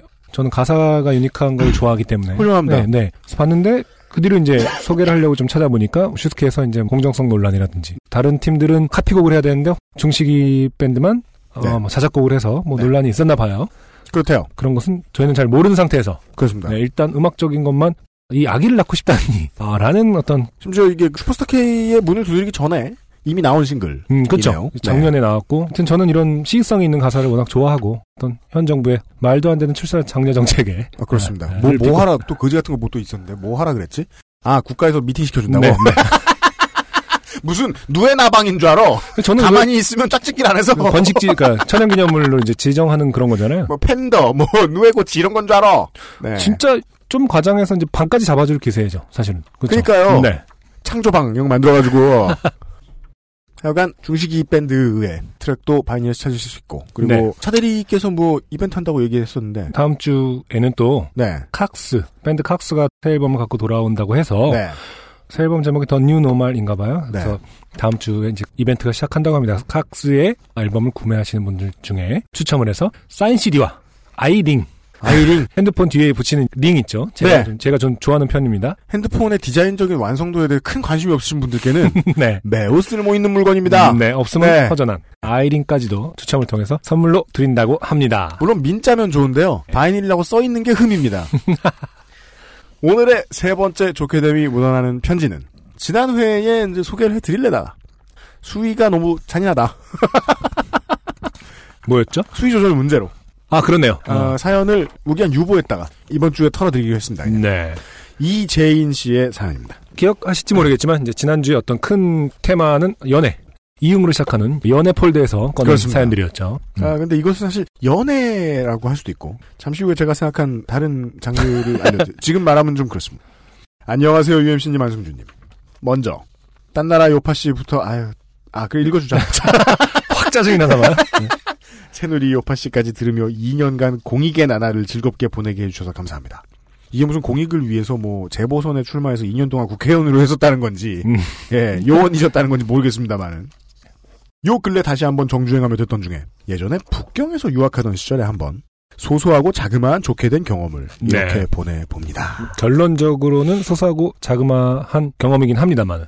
결론적으로는 그렇습니다. 네. 사실은 한 끗 차이로. 그렇습니다. 큰일이 될 뻔했던. 다른 분은 뭔가 겪고 있을 수 있습니다. 네. 이재인 씨 말고요. 네. 때는 2009년 10월 11일 중국의 기나긴 국경절을 일주일 정도 쉰 다음날 월요일. 대도시라서 일주일만 쉬고요. 고향이 뭐 북경에서 일을 하시는데 청도 이러시다. 티벳 근처 막 이러시다. 네. 그러면은 한 달도 쉰다고 하죠. 아 정말요? 네. 갔다 왔다 하는 게 너무 오래 걸리니까. 친구가 소개팅을 시켜준다며 저를 한인촌으로 나오라고 합니다. 네. 하루하루 기숙사 2층에 있는 카페에서 인공호흡 기다리며 지내던 나날을 보내던 저에게 갑자기 소개팅이라니. 네. 감사한 마음에 소개팅 장소까지 삼보일배하며 갈 뻔했던 마음을 다시 잡고 택시를 타고 네. 한인촌 오도구로 출발합니다. 화리에는 백화점이라고 부르는 그곳에 10층에는 그레이트 가든이라는 양식점이 있었고 네. 양식점이라는 건 뭘 길러 파나요? 광어? 식당이죠, 식당. 네, 네. 그러니까 광어 정도 되는 거 아니야? 우럭이나? 자, 그곳에서 처음으로 그분을 만났습니다. 많은 여성분을 만나본 건 아니지만 제가 만나뵌 분들 가운데 가장 예쁘긴 했습니다. 네. 아직 연애 경험이 많지 않은 여성분들이 남자가 말하는 예쁘다를 어떻게 들으실까 걱정돼서 읽은 김에 한 말씀 드립니다. 세상 모든 남자는 파트너에 대한 미의 기준이 같은 놈이 없습니다. 그럼요. 그게 그나마 세상을 이렇게 돌아가게 해줍니다. 네. 파스타와 피자를 먹으며 이런저런 신원조사를 하며 알게 된 것은 중국에서 유명한 대학교 중 한 곳을 다닌다는 사실이었고 넥센의 고장인 목동에 산다는 것이었습니다. 네. 중국 여자분인 것 같은데 모르겠네요. 목동에 사신다고? 중국 여자분은 아닌 것 같은데 아닌 것 같아요? 한인촌에서 이제 뭐 소개팅을 하고 그렇겠구나. 하는 거니까 아마 유학생들의 어떤 그것이 아닌가? 읽다가 껴들어 죄송한데 물론 제가 읽지만 목동이 넥센의 고장이 아닐 뻔했다가 지금은 어차피 또 목동에서 떠났기도 하고 목동 주민들이 원하는 대로 다행히 제가 부끄럽지 않게 내년에도 야구 응원을 할 수 있게 됐어요. 네, 축하드립니다. 놀릴거리가 좀 사라져서 그나마 다행이에요. 안타깝긴 하지만 네, 그러니까요. 네. 팬심에 돈을 빌렸어 네. 이런 소리 날 뻔했는데 이제 정도는 내가 감당해야지. 아 진짜 신용 낮은 팬들과 함께하는 야구 다닐 뻔했는데. 자, 당시 생각했던 데이트 코스는 식당, 칵테일바, 그녀를 집에 바래다주기, 집으로 복귀였습니다. 적당하게 술을 마시고 서로를 좀 더 알아가고 있을 때쯤 이제 그녀를 집에 데려다줘야겠다 네. 생각하면서 택시를 타고 그녀의 기숙사로 향했습니다. 집에 데려다주고 가려던 찰나 그녀가 저를 불러서 말하더군요. 오빠 PC방 갈래요? 이게 뭔가 싶었습니다. 첫 만남에 PC방이라니요. 친구가 되었을 때 사람이 네. 사귀게 되었을 때 말고 친구가 되었을 때 이제 젊은 사람들이 친근함을 표하는데 이제 자주 쓰는 문장이죠. 피방 가자. 아 그래요? 네.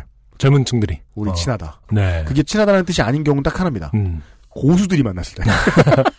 그건 이제 일기토죠. 예. 가상판 붙자. 예. 네. 그게 아닌 이상 피방 가자는 나는 너와 친하다 혹은 친해지고 싶다. 라고 봅니다. 네.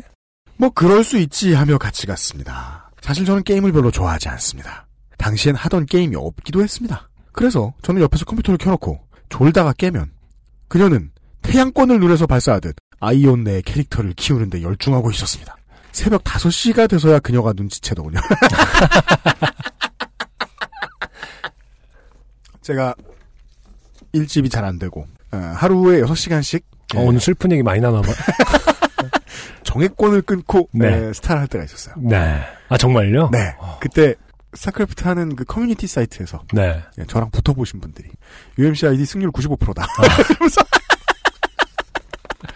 그때도 UMC라는 게 이제 아이디로 밝혀져 있... 안 밝혀져 있죠. 네. 근데 이제 우리 팬 사이트 같은 데서 채널을 만들어요. 네. 그래서 몇 천승짜리 아이디가 몇 개가 있었죠. 그때 기억해보면 친구가 옆에 있다가 한 게임 끝나고 담배를 피려고 그러면 그땐 담배 무조건 필수였으니까. 그쵸. 꼭 그런 말을 했어요. 야, 너 턱 안 아프냐? 왜요? 이를 너무 꽉 다물어서. 아, 정말? 사람들이 볼 수 있을 정도. 예. 그때 알게 됐어요. 아, 내가 한 게임을 길게 하고 나면 턱이 얼얼하구나. 그래서 그 뒤부터 이제 마우스피스를 뭐 제작한다거나. 그러고 싶었어요. 근데 저한테는 뭐 피방 갈 돈밖에 없었기 때문에 그때는. 네. 피방 가기도 바빠. 칼을 갈기도 바빠. 아니구나. 칼을 휘두르기가 바빠서 칼을 갈 시간이 없었죠. 농담으로 한 건데 진짜 마우스피스를 하는 분들도 계세요? 프로게이머 중에? 전 못 봤는데. 필요성을 느끼는 분들은 전 많지 않을까 싶어요. 어, 그래요? 네. 아, 정말 일을 악물고 하게 악물고 해야 되거든요. 스포츠잖아요. 그쵸. 속도에 밀림 지니까. 아. 네. 뭡니까? 근데 저는 전략 시뮬레이션 장르를 하는데도 그렇게 게임을 했는데 MMORPG 하는 사람들은 목숨 걸고 하는 사람들 많죠. 오늘 만난 오빠쯤. 캐릭터 랩업에 비하면 실제 내 옆에 있는 인간 따위는 미천하다. 그렇습니다. 내가 잘 열심히 하는 게임이 뭐 GTA였다. 그러면 모르고 이렇게 열심히 하다 말고 옆에 오빠를 죽였을지도 몰라. 아, 이거 죽여봐 명성 얼마 올라간다. 그렇지. 한낱 인간인 분인데. 네. 캐릭터도 아니잖아. 한 명인데 뭐. 그러게요. 새벽 5시가 돼서야 눈치채더군요. 네. 오빠 졸린 것 같으면 갈까? 라고요. 이건 무슨 대공분실에서 고문하던 사람이 경관이 하는 말 이제 좀 아프니? 이런. 다음날 수업은 역시 시원하게 제꼈습니다. 오후쯤 소개팅 주선자에게 이래 해서 이렇게 됐다 보고 전화까지 마치고 이틀 정도 흘렀을까. 소개팅 주선자인 친구에게 다시금 연락이 옵니다. 야, 걔가 너 마음에 든다고 고백했으면 좋겠다고 하네? 이런 메신저 서비스도 있어요? 이게 무슨 말이죠? 자기가 스스로 고백하고 싶다는 뜻이 아니라 네가 고백했으면 좋겠대라는 걸 전해주는 거예요. 라는 걸 인턴으로 지금 전한 거 아니에요. 꽃 배달 이렇게 하면 진짜 웃기겠다. 야, 너 고백해라. 꽃을 보내가지고. 아, 그래? 그럼 내일 만나서 고백할게. 역시 한때나마 바보 멍청이셨던 분들이 네. 사연을 보내주실 특권이 있죠. 그렇죠. 네. 그럼 고백할게! 라며 전화를 끊고 그 다음날 약속을 잡아 그녀를 만났습니다. 역시 소개팅을 했던 그 주위 식당에서 같이 밥을 먹고 한국식 술집에서 적당히 마시고 그녀를 보내주러 갔습니다. 그녀의 기숙사 앞에서 나 너 좋아해 우리 사귀자. 왠지 이렇게 말했을 것 같아요. 네. 에, 라는 말과 함께 그녀의 조신한 이라는 소리에 콩닥콩닥. 나중에 알고 보면 이거는 조신하다기보단 사무적이 아닌가. 응이라고 쓰지 마시고 이응이라고 쓰는 쪽이. 오케이 이런 거죠. 네. 마음의 두근거림이 시작됐습니다. 하지만 그때 당시 이것은 사천 대지진과 같은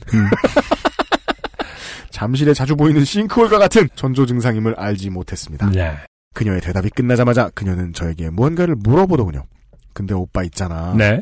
아! 근데 오빠 있잖아. 아, 그렇게 해야 되는군요. 그렇죠. 아, 제가 오히려 순진한 남학생을. 네. 응? 뭐? 나 오늘 오빠 집에서 자고 가면 안 돼? 속마음은 정말 뭐지? 얘 뭐지? 이런 생각을 했었습니다. 네. 뭐 솔직히 말하면 반동거식으로 지내는 유학생들도 많았으니까요. 아, 짜잔. 짜잔. 와우, 짜잔. 이건 무슨 생식의 카니발리즘이 열리는 순간이었습니다. 생식의 카니발리즘은 이건 육회를 먹는다는 건가요? 그렇습니다. 네. 저는 음란마귀가 맞습니다. 네. 사귀자고 한 날부터 저희 집에서 3일을 지내다 갔습니다. 네, 이제 짧은 문장 속에 사실은 뭐 열정적인 사랑을 했다라는 어떤 표현이 있을 수도 있는데 네. 보시죠. 네. 처음에는 뭐 그럴 수 있다고 생각했습니다. 샤워를 3일 동안 한 번 했습니다. 여기까지만 듣고서 뭔가를 확신할 수 있는 건 아무것도 없어요. 그러게요. 아직은 아무것도 없어요. 처음에는 뭐 그럴 수 있다고 생각했습니다. 앤빵 하자던 우리의 약속은 그녀가 돈이 없다며 대신 내달라 그럽니다. 저는 사실 여기까지 읽고 샤워를 3일 동안 한 번 할 정도로 격정적인 사랑을 하느라 바빴다 뭐 이런 류의 사연인 줄 알았는데 아직 두 가지만 듣고도 전 잘 모르겠어요. 처음엔 뭐 그럴 수 있다고 생각했습니다. 매달 부모님께 받던 용돈을 도둑 맞아 돈이 없다고. 네. 그러면 매달 도둑 맞는다는 얘기인데 보통 매달 돈을 가져가는 도둑은요. 네. 카드 회사, 국가 그렇죠. 이렇게 네. 큰 도둑이에요. 그걸 도둑 맞았다고 표현하지 않아요. 그냥 조세가 심하다. 이자율이 높다 이렇게 얘기하지. 네. 참네. 자, 도둑 맞아 돈이 없다고. 빌려서 지낸다며 한동안 데이트 내 비용을 내주길 바래. 아, 그렇죠. 조세저항이죠. 조세저항. 하는 말투를 던집니다. 처음에는 뭐 그럴 수 있다고 생각했습니다. 그녀는 다리에 무슨 화상 자국이 있다며 애벌레 마냥 꽁꽁 싸매며 집을 다녔습니다. 아, 집을 다녔다라는 표현 참 특이하네요. 집을 다녔다라는 어감으로도 유추할 수 있어요. 이 얘기는 다리를 본 적이 없다는 소리입니다. 다른 부인 모르겠습니다. 일단 다리를 본 적이 없습니다. 네. 샤워하지 않는 그분의 처음에는 뭐 그럴 수 있다고 생각했습니다. 그리고 3일 후 그녀는 속옷을 갈아입어야 되겠다며 집으로 갔고 그녀가 떠난 그날로부터 이틀 후 그녀의 생일이라는 것을 주선자에게 듣게 됩니다. 그녀의 룸메이트와 주선자 저 셋이 만나서 머리를 굴리며 나온 결론은 처음 만나니까 사람들을 다 불러서 그녀의 생일 파티를 해주자. 그 김에 소개도 시켜주면 좋지 않겠느냐였습니다. 주제가 정해졌으니 프로세스는 간단했습니다. 제 지인과 그녀의 지인을 부르고 술집을 예약하면 됐었습니다. 하지만 그녀의 지인을 부르던 도중 알게 됐습니다. 그녀가 친구가 없다는 걸 말입니다. 네. 룸메이트, 주선자, 주선자의 남자친구 셋 말고는 친구가 아무도 없던 것이었습니다. 네. 긍정적으로 생각하셔야죠. 이제 자기도 있잖아요. 역시 뭐 그럴 수 있다고 생각했습니다. 또 외국이고. 그렇죠. 아무튼 제 친구들과 그녀의 친구들을 불러 조촐하게 생일 파티를 해주고 커플 후드티를 사서 그녀에게 선물로 주었습니다. 그리고 그 역시 그녀는 저에게 오빠 집에서 같이 잘래 라면서 저와 함께 집으로 들어갔고. 네, 아, 정말 잠만 잘 것 같은 어떤 느낌이네요. 그죠. 지금 너무 이미 졸려있는. 귀찮게 굴면 죽여버릴 것이다. 승용권이다. 네. 이런. 그녀는 저희 집에서 5일을 지내다 갔습니다. 한 3일쯤 되는 날 오후 5시쯤 방에서 누워 핸드폰을 만지던 제게 그녀가 갑자기 골반 위로 올라와 앉는 것이었습니다. 네. 저는 이제 사람의 골반 위로 사람이 올라앉는 장면 네. 영화에서 딱 한 번 봤습니다. 공공의 적 1에서 설경구 씨가 이성재 씨를 죽이고 그 위에 앉아서 담배를 피죠. 아. 골반 위에 앉는다는 건 그런 느낌이 아닌가. 네. 네. 누워서 클리앙을 보던 제게 네. 자신이 불쌍한 클리앙 유저이다 이런 말씀을 해주고 계세요. 갑자기 골반 어택이라뇨. 하지만 그 다음에 그녀의 대사가 충격이었습니다. 네. 오빠 나 사랑해? 사랑하지. 그럼 나 이 칼로 오빠 배 그어봐도 돼? 정말 그녀는 진지하고 순수한 눈빛으로 제게 이렇게 말했습니다. 네. 장르가 갑자기 바뀌죠. 슬래셔 장르입니다. 네. 연애 장르 아니었습니다. 시흥 폴더를 찾아보셔야 되겠습니다. 아, 사랑에 의한 개복이라니. 네. 네. 자, 물론 저는 안 된다고 했고 이 말이 왜 이렇게 웃기냐? 말해. 물론 안 되지. Of course not. Mind if I cut your belly? 이러면 이제. 오픈 유어 벨리. Of course not은 그거구나. 여기서 그거는 긍정이네. 그럼 되지. 전혀 개의치 않아. 컷 유어 벨리보다는 오픈 업. Can I open your wide? 자, 전 안 된다고 했고. 근데 어쨌든 칼을 들고 있어야 하는 거네요. 이 칼로. 그렇잖아요. 네. 그렇구나. 네. 멀리 있으면 저 칼로라고 했구나. 혹은 어디 찬장에 있으면 그 칼로라고 했을 것이야. 여기서는 정확하게 디스나이프다. 아, 나머지 한 손에 손가락을 이렇게 가리키면서 네. 검지로 이 칼로 돌리면서 이렇게 툭툭툭툭. 아, 잭나이프. 아.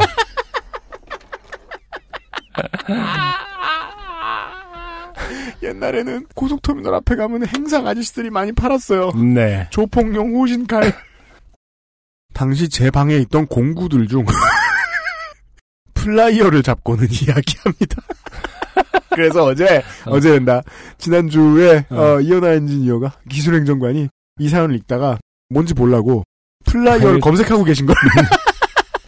여러분들도 모르시겠으면 검색하시고요. 네. 귀찮다. 뭐라고 길게 설명 안 하면 모르겠다. 라면 간단하게만 말씀드릴게요. 벤치 같은 거요. 그렇죠. 네. 벤치 유입니다. 네. 이거 되게 귀엽게 읽어주세요. 이거 귀여운 부분이 있잖아요. 중간에. 그럼 플라이어 여기 사이에 손을 넣고 내가 손잡이 꽁 해서 손톱에서 피나는 거 보여주면 안 돼? 제가 할 대사는 없습니다. 계속 물음표만 지금 나오고 있어요. 아, 무조건 안 된다고 해야 내가 여기서 살아나가겠다. 그렇죠. 라고 네. 생각했습니다. 자기 집인데 여기서 살아나가겠다. 집을 내주고 생명을 구해야겠다. 그렇습니다. 네. 헌집 죽게 목숨 다워 이렇게 되는 거죠. 이 집은 너 가져. 네. 아, 아니구나. 이 집은 너 가져. 역시 안 된다고 했더니 갑자기 키스를 하자고 합니다. 오빠 그럼 키스하자. 왜? 그죠? 네. 이 부분이죠. 왜냐고 왜 하느냐. 무조건 싫다고 해야지. 키스하자 해서 또 그냥 왜? 라고. 혹시나 합니다. 정신을 차렸을까봐. 그러나 여자분은 정확하게 대답을 해주시죠. 질문에 정확하게 사실 답을 해줘요. 그렇습니다. 네. 되게 정직한 대화가 네. 오갑니다. 네. 배를 쑤셔봐도 그거 봐도 돼. 그거 봐도 돼? 당연히 안 되지. 그러면 플라이어 손 넣고 꽁 해서 이렇게 피나는 거 보여주면 안 돼? 당연히 안 되지. 키스하자. 왜? 키스해서 혀를 꽉 깨물 건데 나 오빠 혀에서 피가 나오는 거 보고 싶어. 역시 안 된다고. 그렇습니다. 안 된다고 했고 그녀는 시무룩해지며 이렇게 말. 칼을 던졌겠죠. 뿅 하며 오늘은 피 볼 줄 알았는데 이러면서. 아우 피. 청취자분들이 되게 힘들어하시겠네요. 귀여운 저희가 이렇게 네. 웃는 이유를 말씀드릴게요. 네. 이재인 씨는 살아계십니다. 네. In one piece. 네. 그녀는 시무룩해지며 제 컴퓨터 앞에 앉아서 이야기를 합니다. 사실 나 동물 죽이는 거 너무 좋아해. 어릴 때부터 피만 보면 막 흥분이 가시질 않아. 오늘 이렇게 잠깐 낮에 녹음 전에 연하행정관이 저한테 자랑하더라고요. 뒤늦게 명작 미드를 하나 시작하셨다고. 미드. 뭐죠? 덱스터. 전 본 적은 없어요. 꼭 보세요. 네. 네. 인생이 앞으로 남은 인생의 한 100시간 정도는 행복합니다. 정말요? 네. 덱스터의 옛날 이야기 같네요. 어릴 때 이야기 같네요. 그래요? 덱스터가 그런 내용이에요.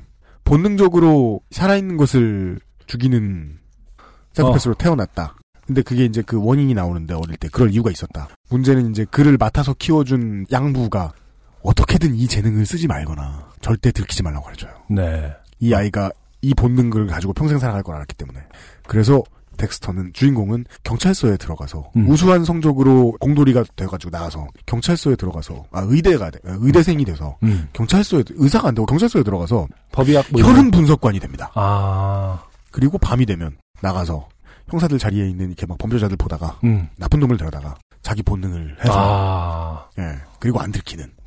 그래서 이제 들킬 것 같으면 또 에피소드가 나오고 들킬 것 같으면 에피소드가 나오고 제가 드라마를 보면서 감동해서 박한양한테 그랬거든요. 야 덱스턴 영원히 안 끝날 수 있겠다. 들킬 것 같으면 무조건 드라마가 되니까. 약간 그 덱스터의 그 과거 경험이 나오는 장면이 있는데 그 장면이 떠오르네요. 네.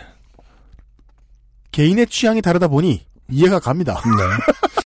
취향으로 아까부터 네. 넓은 마음입니다. 네, 그러니까요. 다들 환타지라는 게 있다 보니 서로 다름은 존중해줄 수 있다고 생각했습니다. 하지만 이제 나라마다 법이 바뀌어서 그렇죠. 동물을 목적 없이 죽이면 그럼요. 범법입니다. 그리고 며칠 후 그녀는 제 집을 떠났고 다른 남자와 양다리를 걸치려는 그녀의 행동에 전 헤어지게 되었습니다. 이게 이제 일반적인 관계의 문장이고요. 그렇죠. 그녀가 다른 남자를 만나려 들자 저는 슬픈 척을 하며 목숨을 부지하였습니다. 그렇죠. 이런 내용입니다. 네. 지금도 가끔 생각해보면 그녀에게 칼빵을 내줬다면 네. 그녀는 무슨 반응이었을까 궁금하네요. 근데 영화적으로 보면은 그녀의 반응은 이분이 볼 수가 없죠. 이렇게 흐릿하게 하면서 끝나는 거죠. 이제. 칼빵을 내주고 그녀가 웃는 모습까지가 기억날 듯 말 듯 하면서 흐리게 이제 영화가 끝나는. 그랬다가 이제 구사일생으로 살아오면 기도원이나 네. 뭐 수녀원 같은 데서 이렇게 목회자들이 정신이 좀 드냐 하면서 죽을 먹이죠. 신장이 없어졌다 뭐 이러면서. 그렇습니다. 근데 이게 뭐 섹슈얼한 부분에 관련된 거라면 뭐 판타지라고 뭐 취향의 문제로 이렇게 할 수 있지만 지금 이 부분은 그게 아닌 거 아닌가요? 이 섹스 문제의 가장 골치 아픈 부분이 이거죠. 어디까지가 취향인지 그렇죠. 인류는 아직 모를 겁니다. 무한대다. 심지어 네크로필리아 같은 그런 네, 경우가 그렇죠. 있잖아요.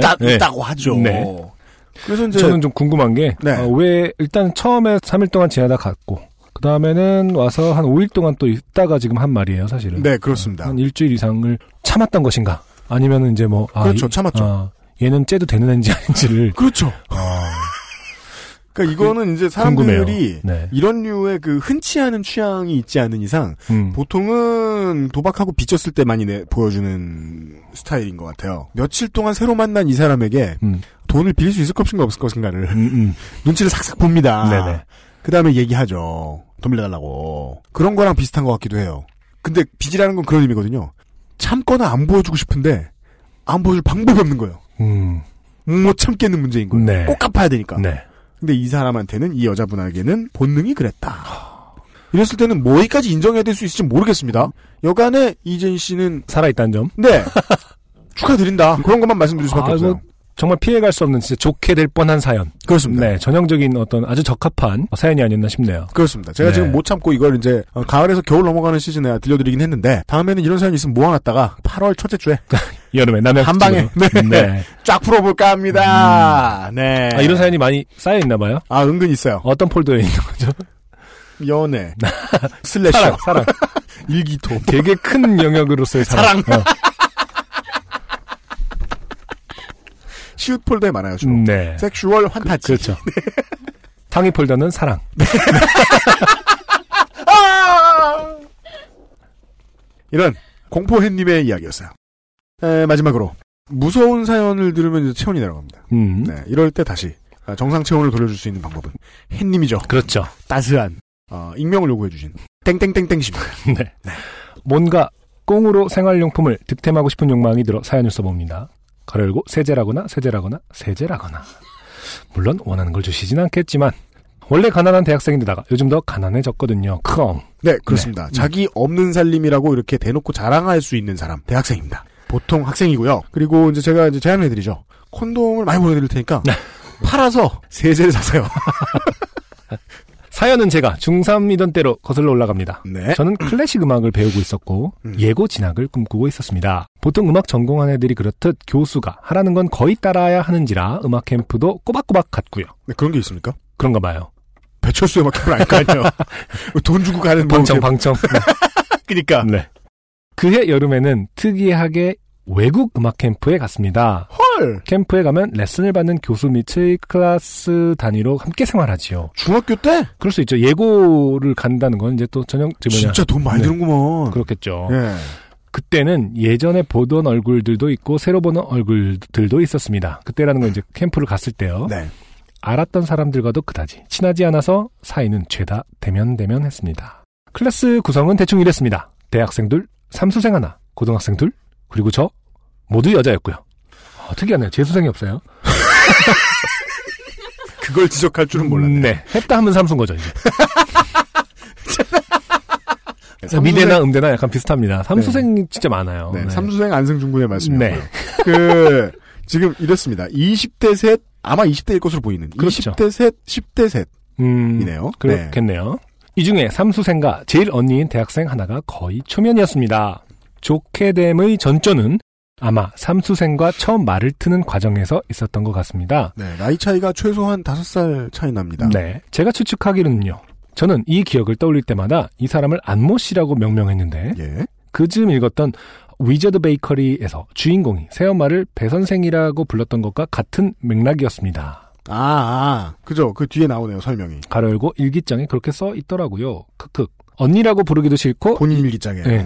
이름은 기억 안 나고 기억하기도 싫고 그래서 그렇죠. 친근하게 부르기 싫고 이름은 기억 안 나고 네. 근데 짜증날 때마다 기억은 나고 그쵸. 그러면 성만 기억나고 네. 아무튼 첫날인가 여러 명이서 숙소 근처를 걸어가는데 걷다 보니 안모 씨와 제가 나란히 가는 포지션이 돼서 잠시 둘 사이에 어색한 분위기가 흘렀습니다. 그렇습니다. 이 친하지도 않고 대화할 거리 없는 사람하고 이렇게 무리지어 걷다 보니 같이 걷게 되는 거 참 싫습니다. 네. 통성명을 하자는 취지로 제가 먼저 말을 걸었는데 이름은 알고 있고 딱히 할 말은 없어서 몇 살이냐고 물었습니다. 네. 질문에 흘끔 눈길을 흘리고 답하는 답변자의 얼굴에 불쾌함은 보이지 않았습니다. 제가 영 눈치가 없어서 못 느꼈을 수도 있고요. 그렇지만 더 말을 걸지도 않더군요. 그러다 걷는 포지션이 또 바뀌어서 대화는 그냥 거기에서 끊겼습니다. 이게 나이를 묻지 말라고 하기도 뭐예요, 우리나라는. 그렇죠. 일단 어린 사람들은 줄이라도 세워놔야 말을 놓든지 말든지 정하니까. 네. 그리고 숙소에 들어간 뒤로는 클래스 사람들이 모여서 수다를 떠는 방에 앉았습니다. 몇 주 같이 지내려면 그래도 말은 터야 하니까요. 돈 진짜 많이 쓰나 보다. 저는 그 생각만 하냐. 유치원을 못 간 UMC 입장에서는. 유치원도 이거에 비하면 훨씬 쌀 거예요. 그죠? 아, 그럼. 네. 저는 말이 많은 편이 아니라 가만히 앉아서 듣다가 웃거나 맞장구만 치고 그랬습니다. 그때까지는 그냥 언니들 뒤만 졸졸 따라다니다 보면 캠프는 무사히 끝나겠거니 생각했습니다. 그런데 중간에 말이 끊기고 정적이 흐르자 안모씨가 저를 딱 집으며 말했습니다. 예, 너도 무슨 말 좀 해봐. 그 뒤로는 생전 처음 듣는 말이 이어졌습니다. 너는 언니들 다 얘기하는데 막내가 한마디도 안 하냐고. 원래 재롱 떨고 분위기 띄우는 건 막내가 다 하는 거라고. 저는 당황했습니다. 재롱과 막내란 단어가 거대한 물음표와 함께 내릿속에 파바박 박힌 채로 말주변도 없고 나름 제딴엔 성의있게 리액션을 해주고 있다고 생각했는데 이게 웬, 어떻게 해야 할지 몰라 동공 지진이 오고 있는 가운데 안모씨와 친한 나머지 대학생 한 명이 맞장구를 치자 나머지 언니들도 눈치를 보다가 말 좀 하라는 등 가세하기 시작했습니다. 진짜 작심하고 웃기려고 해도 싸늘해질 그렇죠. 그런 분위기가 되어버렸습니다. 네. 그렇게 타박을 받다가 결국 슬리퍼를 신고 나왔습니다. 문을 닫는데 언뜻 욕이 들리더군요.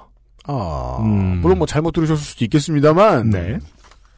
제 방에 들어와서 한동안 멍을 때렸습니다. 아니 왜 때문에 내가 뭘 그렇게 멍을 때리다가 할 일이 없어서 노트에 글을 쓰는데 룸메이트로 배정되었던 클래스 사람이 들어와서 자기 짐과 악기를 들고 나갔습니다.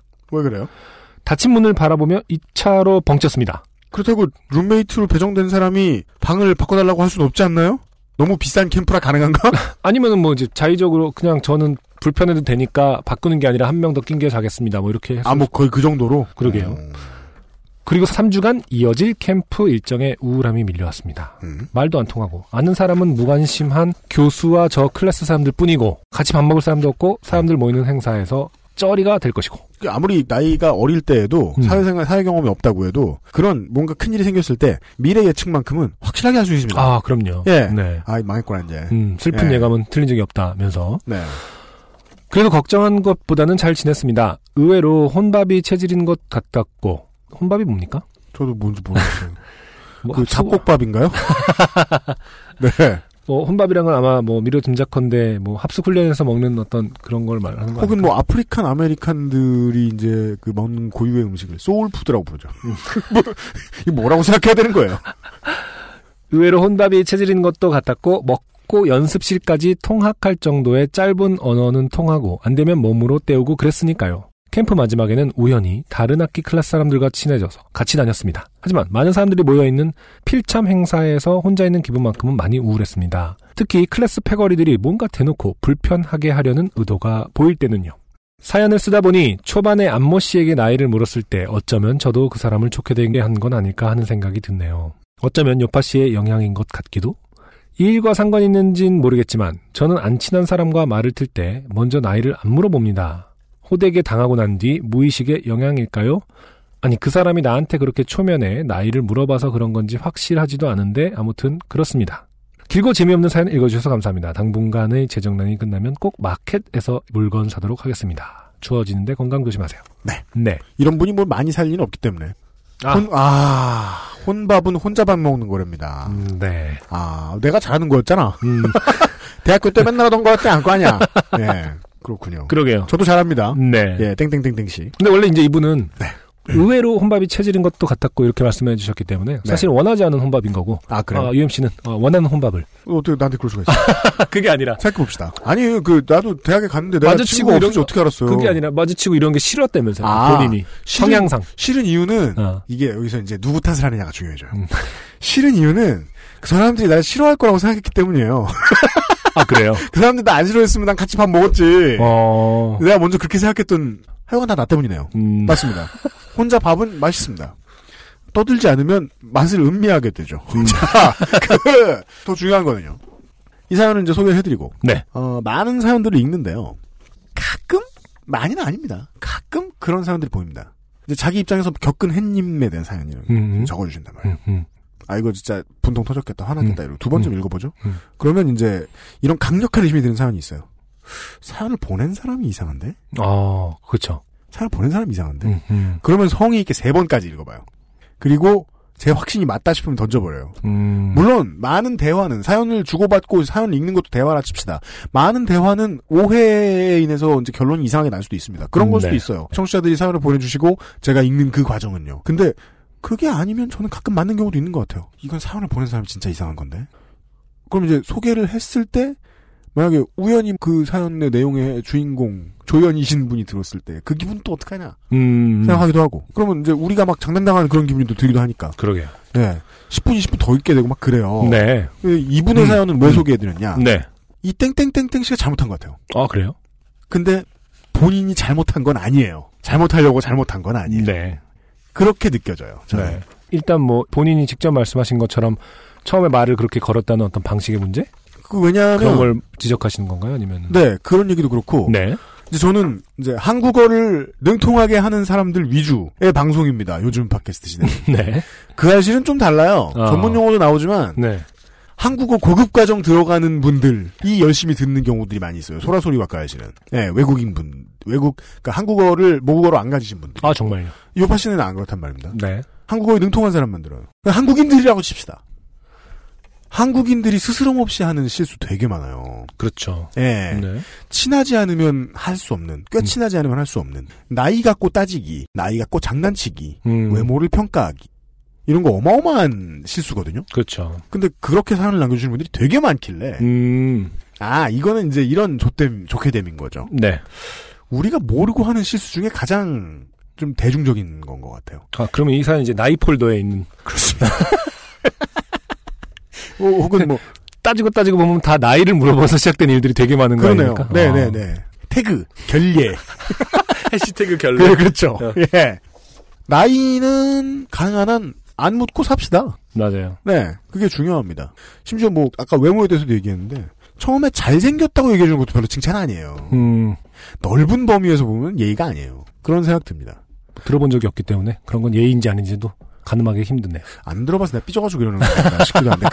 그렇지 않아요. 네. 충분히 친하지 않은데 잘생겼다, 못생겼다, 이렇게 생겼다 말하는 거 매우 안 좋습니다. 그리고 그만큼이나 나이 차이 나는, 그러니까 나이가 같아도, 나이 얘기를 들으면. 저는 디테일들은 안 나와 있어요. 디테일에서 본인의 실수가, 본인이 모르고 한 실수가 있었을 거라고 저는 확신합니다. 하여간 고생 많으셨고. 지금은 음악을 공부 안 하시길 바라요. 이 비싼 걸 뭐하러 외국까지 나가야 돼, 중학교 때. 네. 예. 하여간 고생이 많으셨습니다. 네. 네. 땡땡땡땡 씨의 사연이었습니다. 네. XSFM입니다. 좋은 원단으로 매일매일 입고 싶은 언제나 마스에르.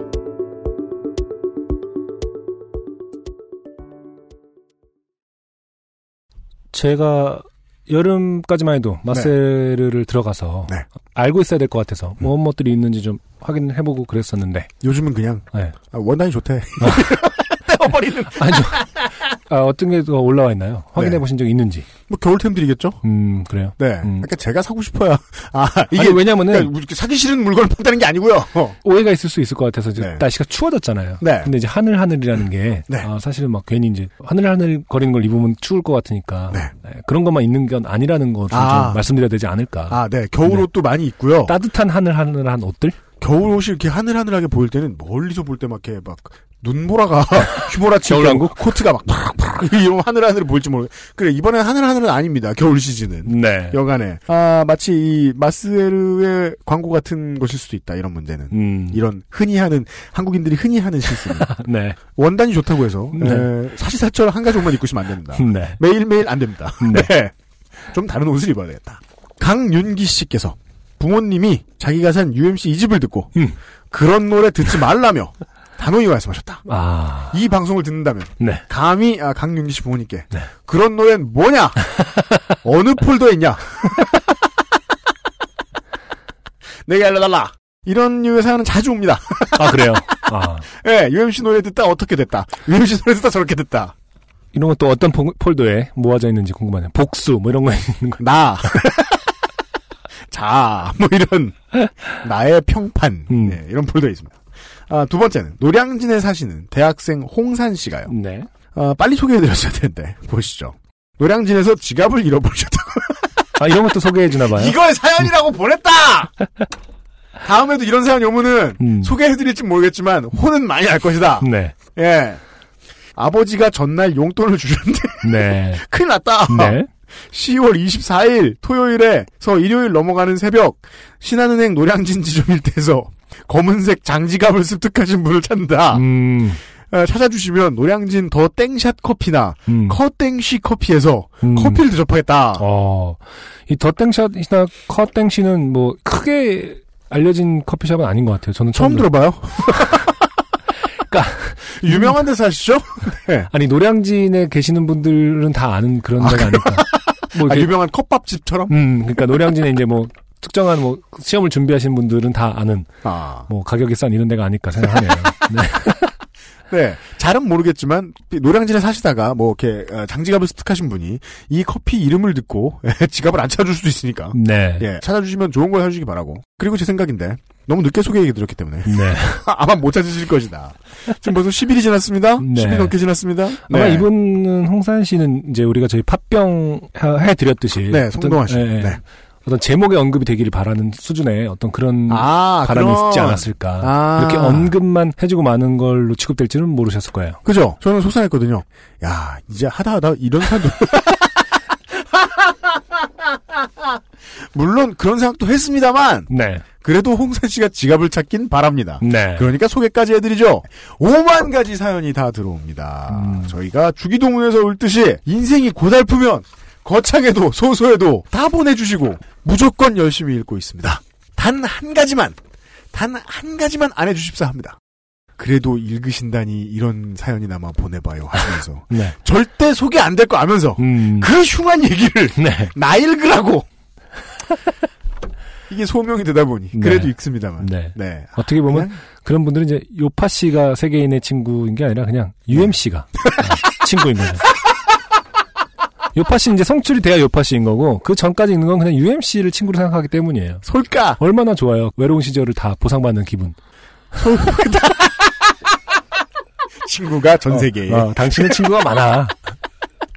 7살 때까지 없었는데 니엇니엇 지는 해 속에서 이제 내 혼자 공기놀이를 하고 있을 때를 예, 모두 보상받는 세계인들이 UMC에게 편지를 보내주고 있는 이제 내 친구들이 사는 영역은 해가 지지 않아요. 네. 전 세계에 다 있거든. 해지는 게 그렇게 싫었는데. 그렇습니다. 사연을 계속 보내주십시오. 생각이 바뀌었습니다. 안승준 군의 이야기를 듣고. 네. 여기까지가 76번째 요즘은 팟캐스트 시대 시간이었습니다. 프로듀서 UMC, 기술의 이현아 기술행정관이요. 설득력 넘치는 안승준 군이 UMC의 마음을 잘 알아주는. 그렇습니다. 제가 함께했습니다. 네. 감사합니다. 다음 주에 뵙죠. 노래는 괜찮아. 나 그거 모르니까.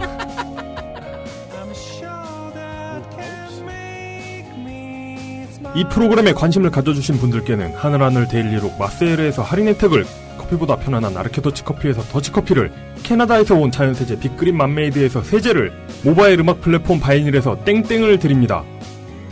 요즘은 팟캐스트 시대의 광고 문의는 02-701-1491입니다. XSFM입니다. P-O-D-E-R-A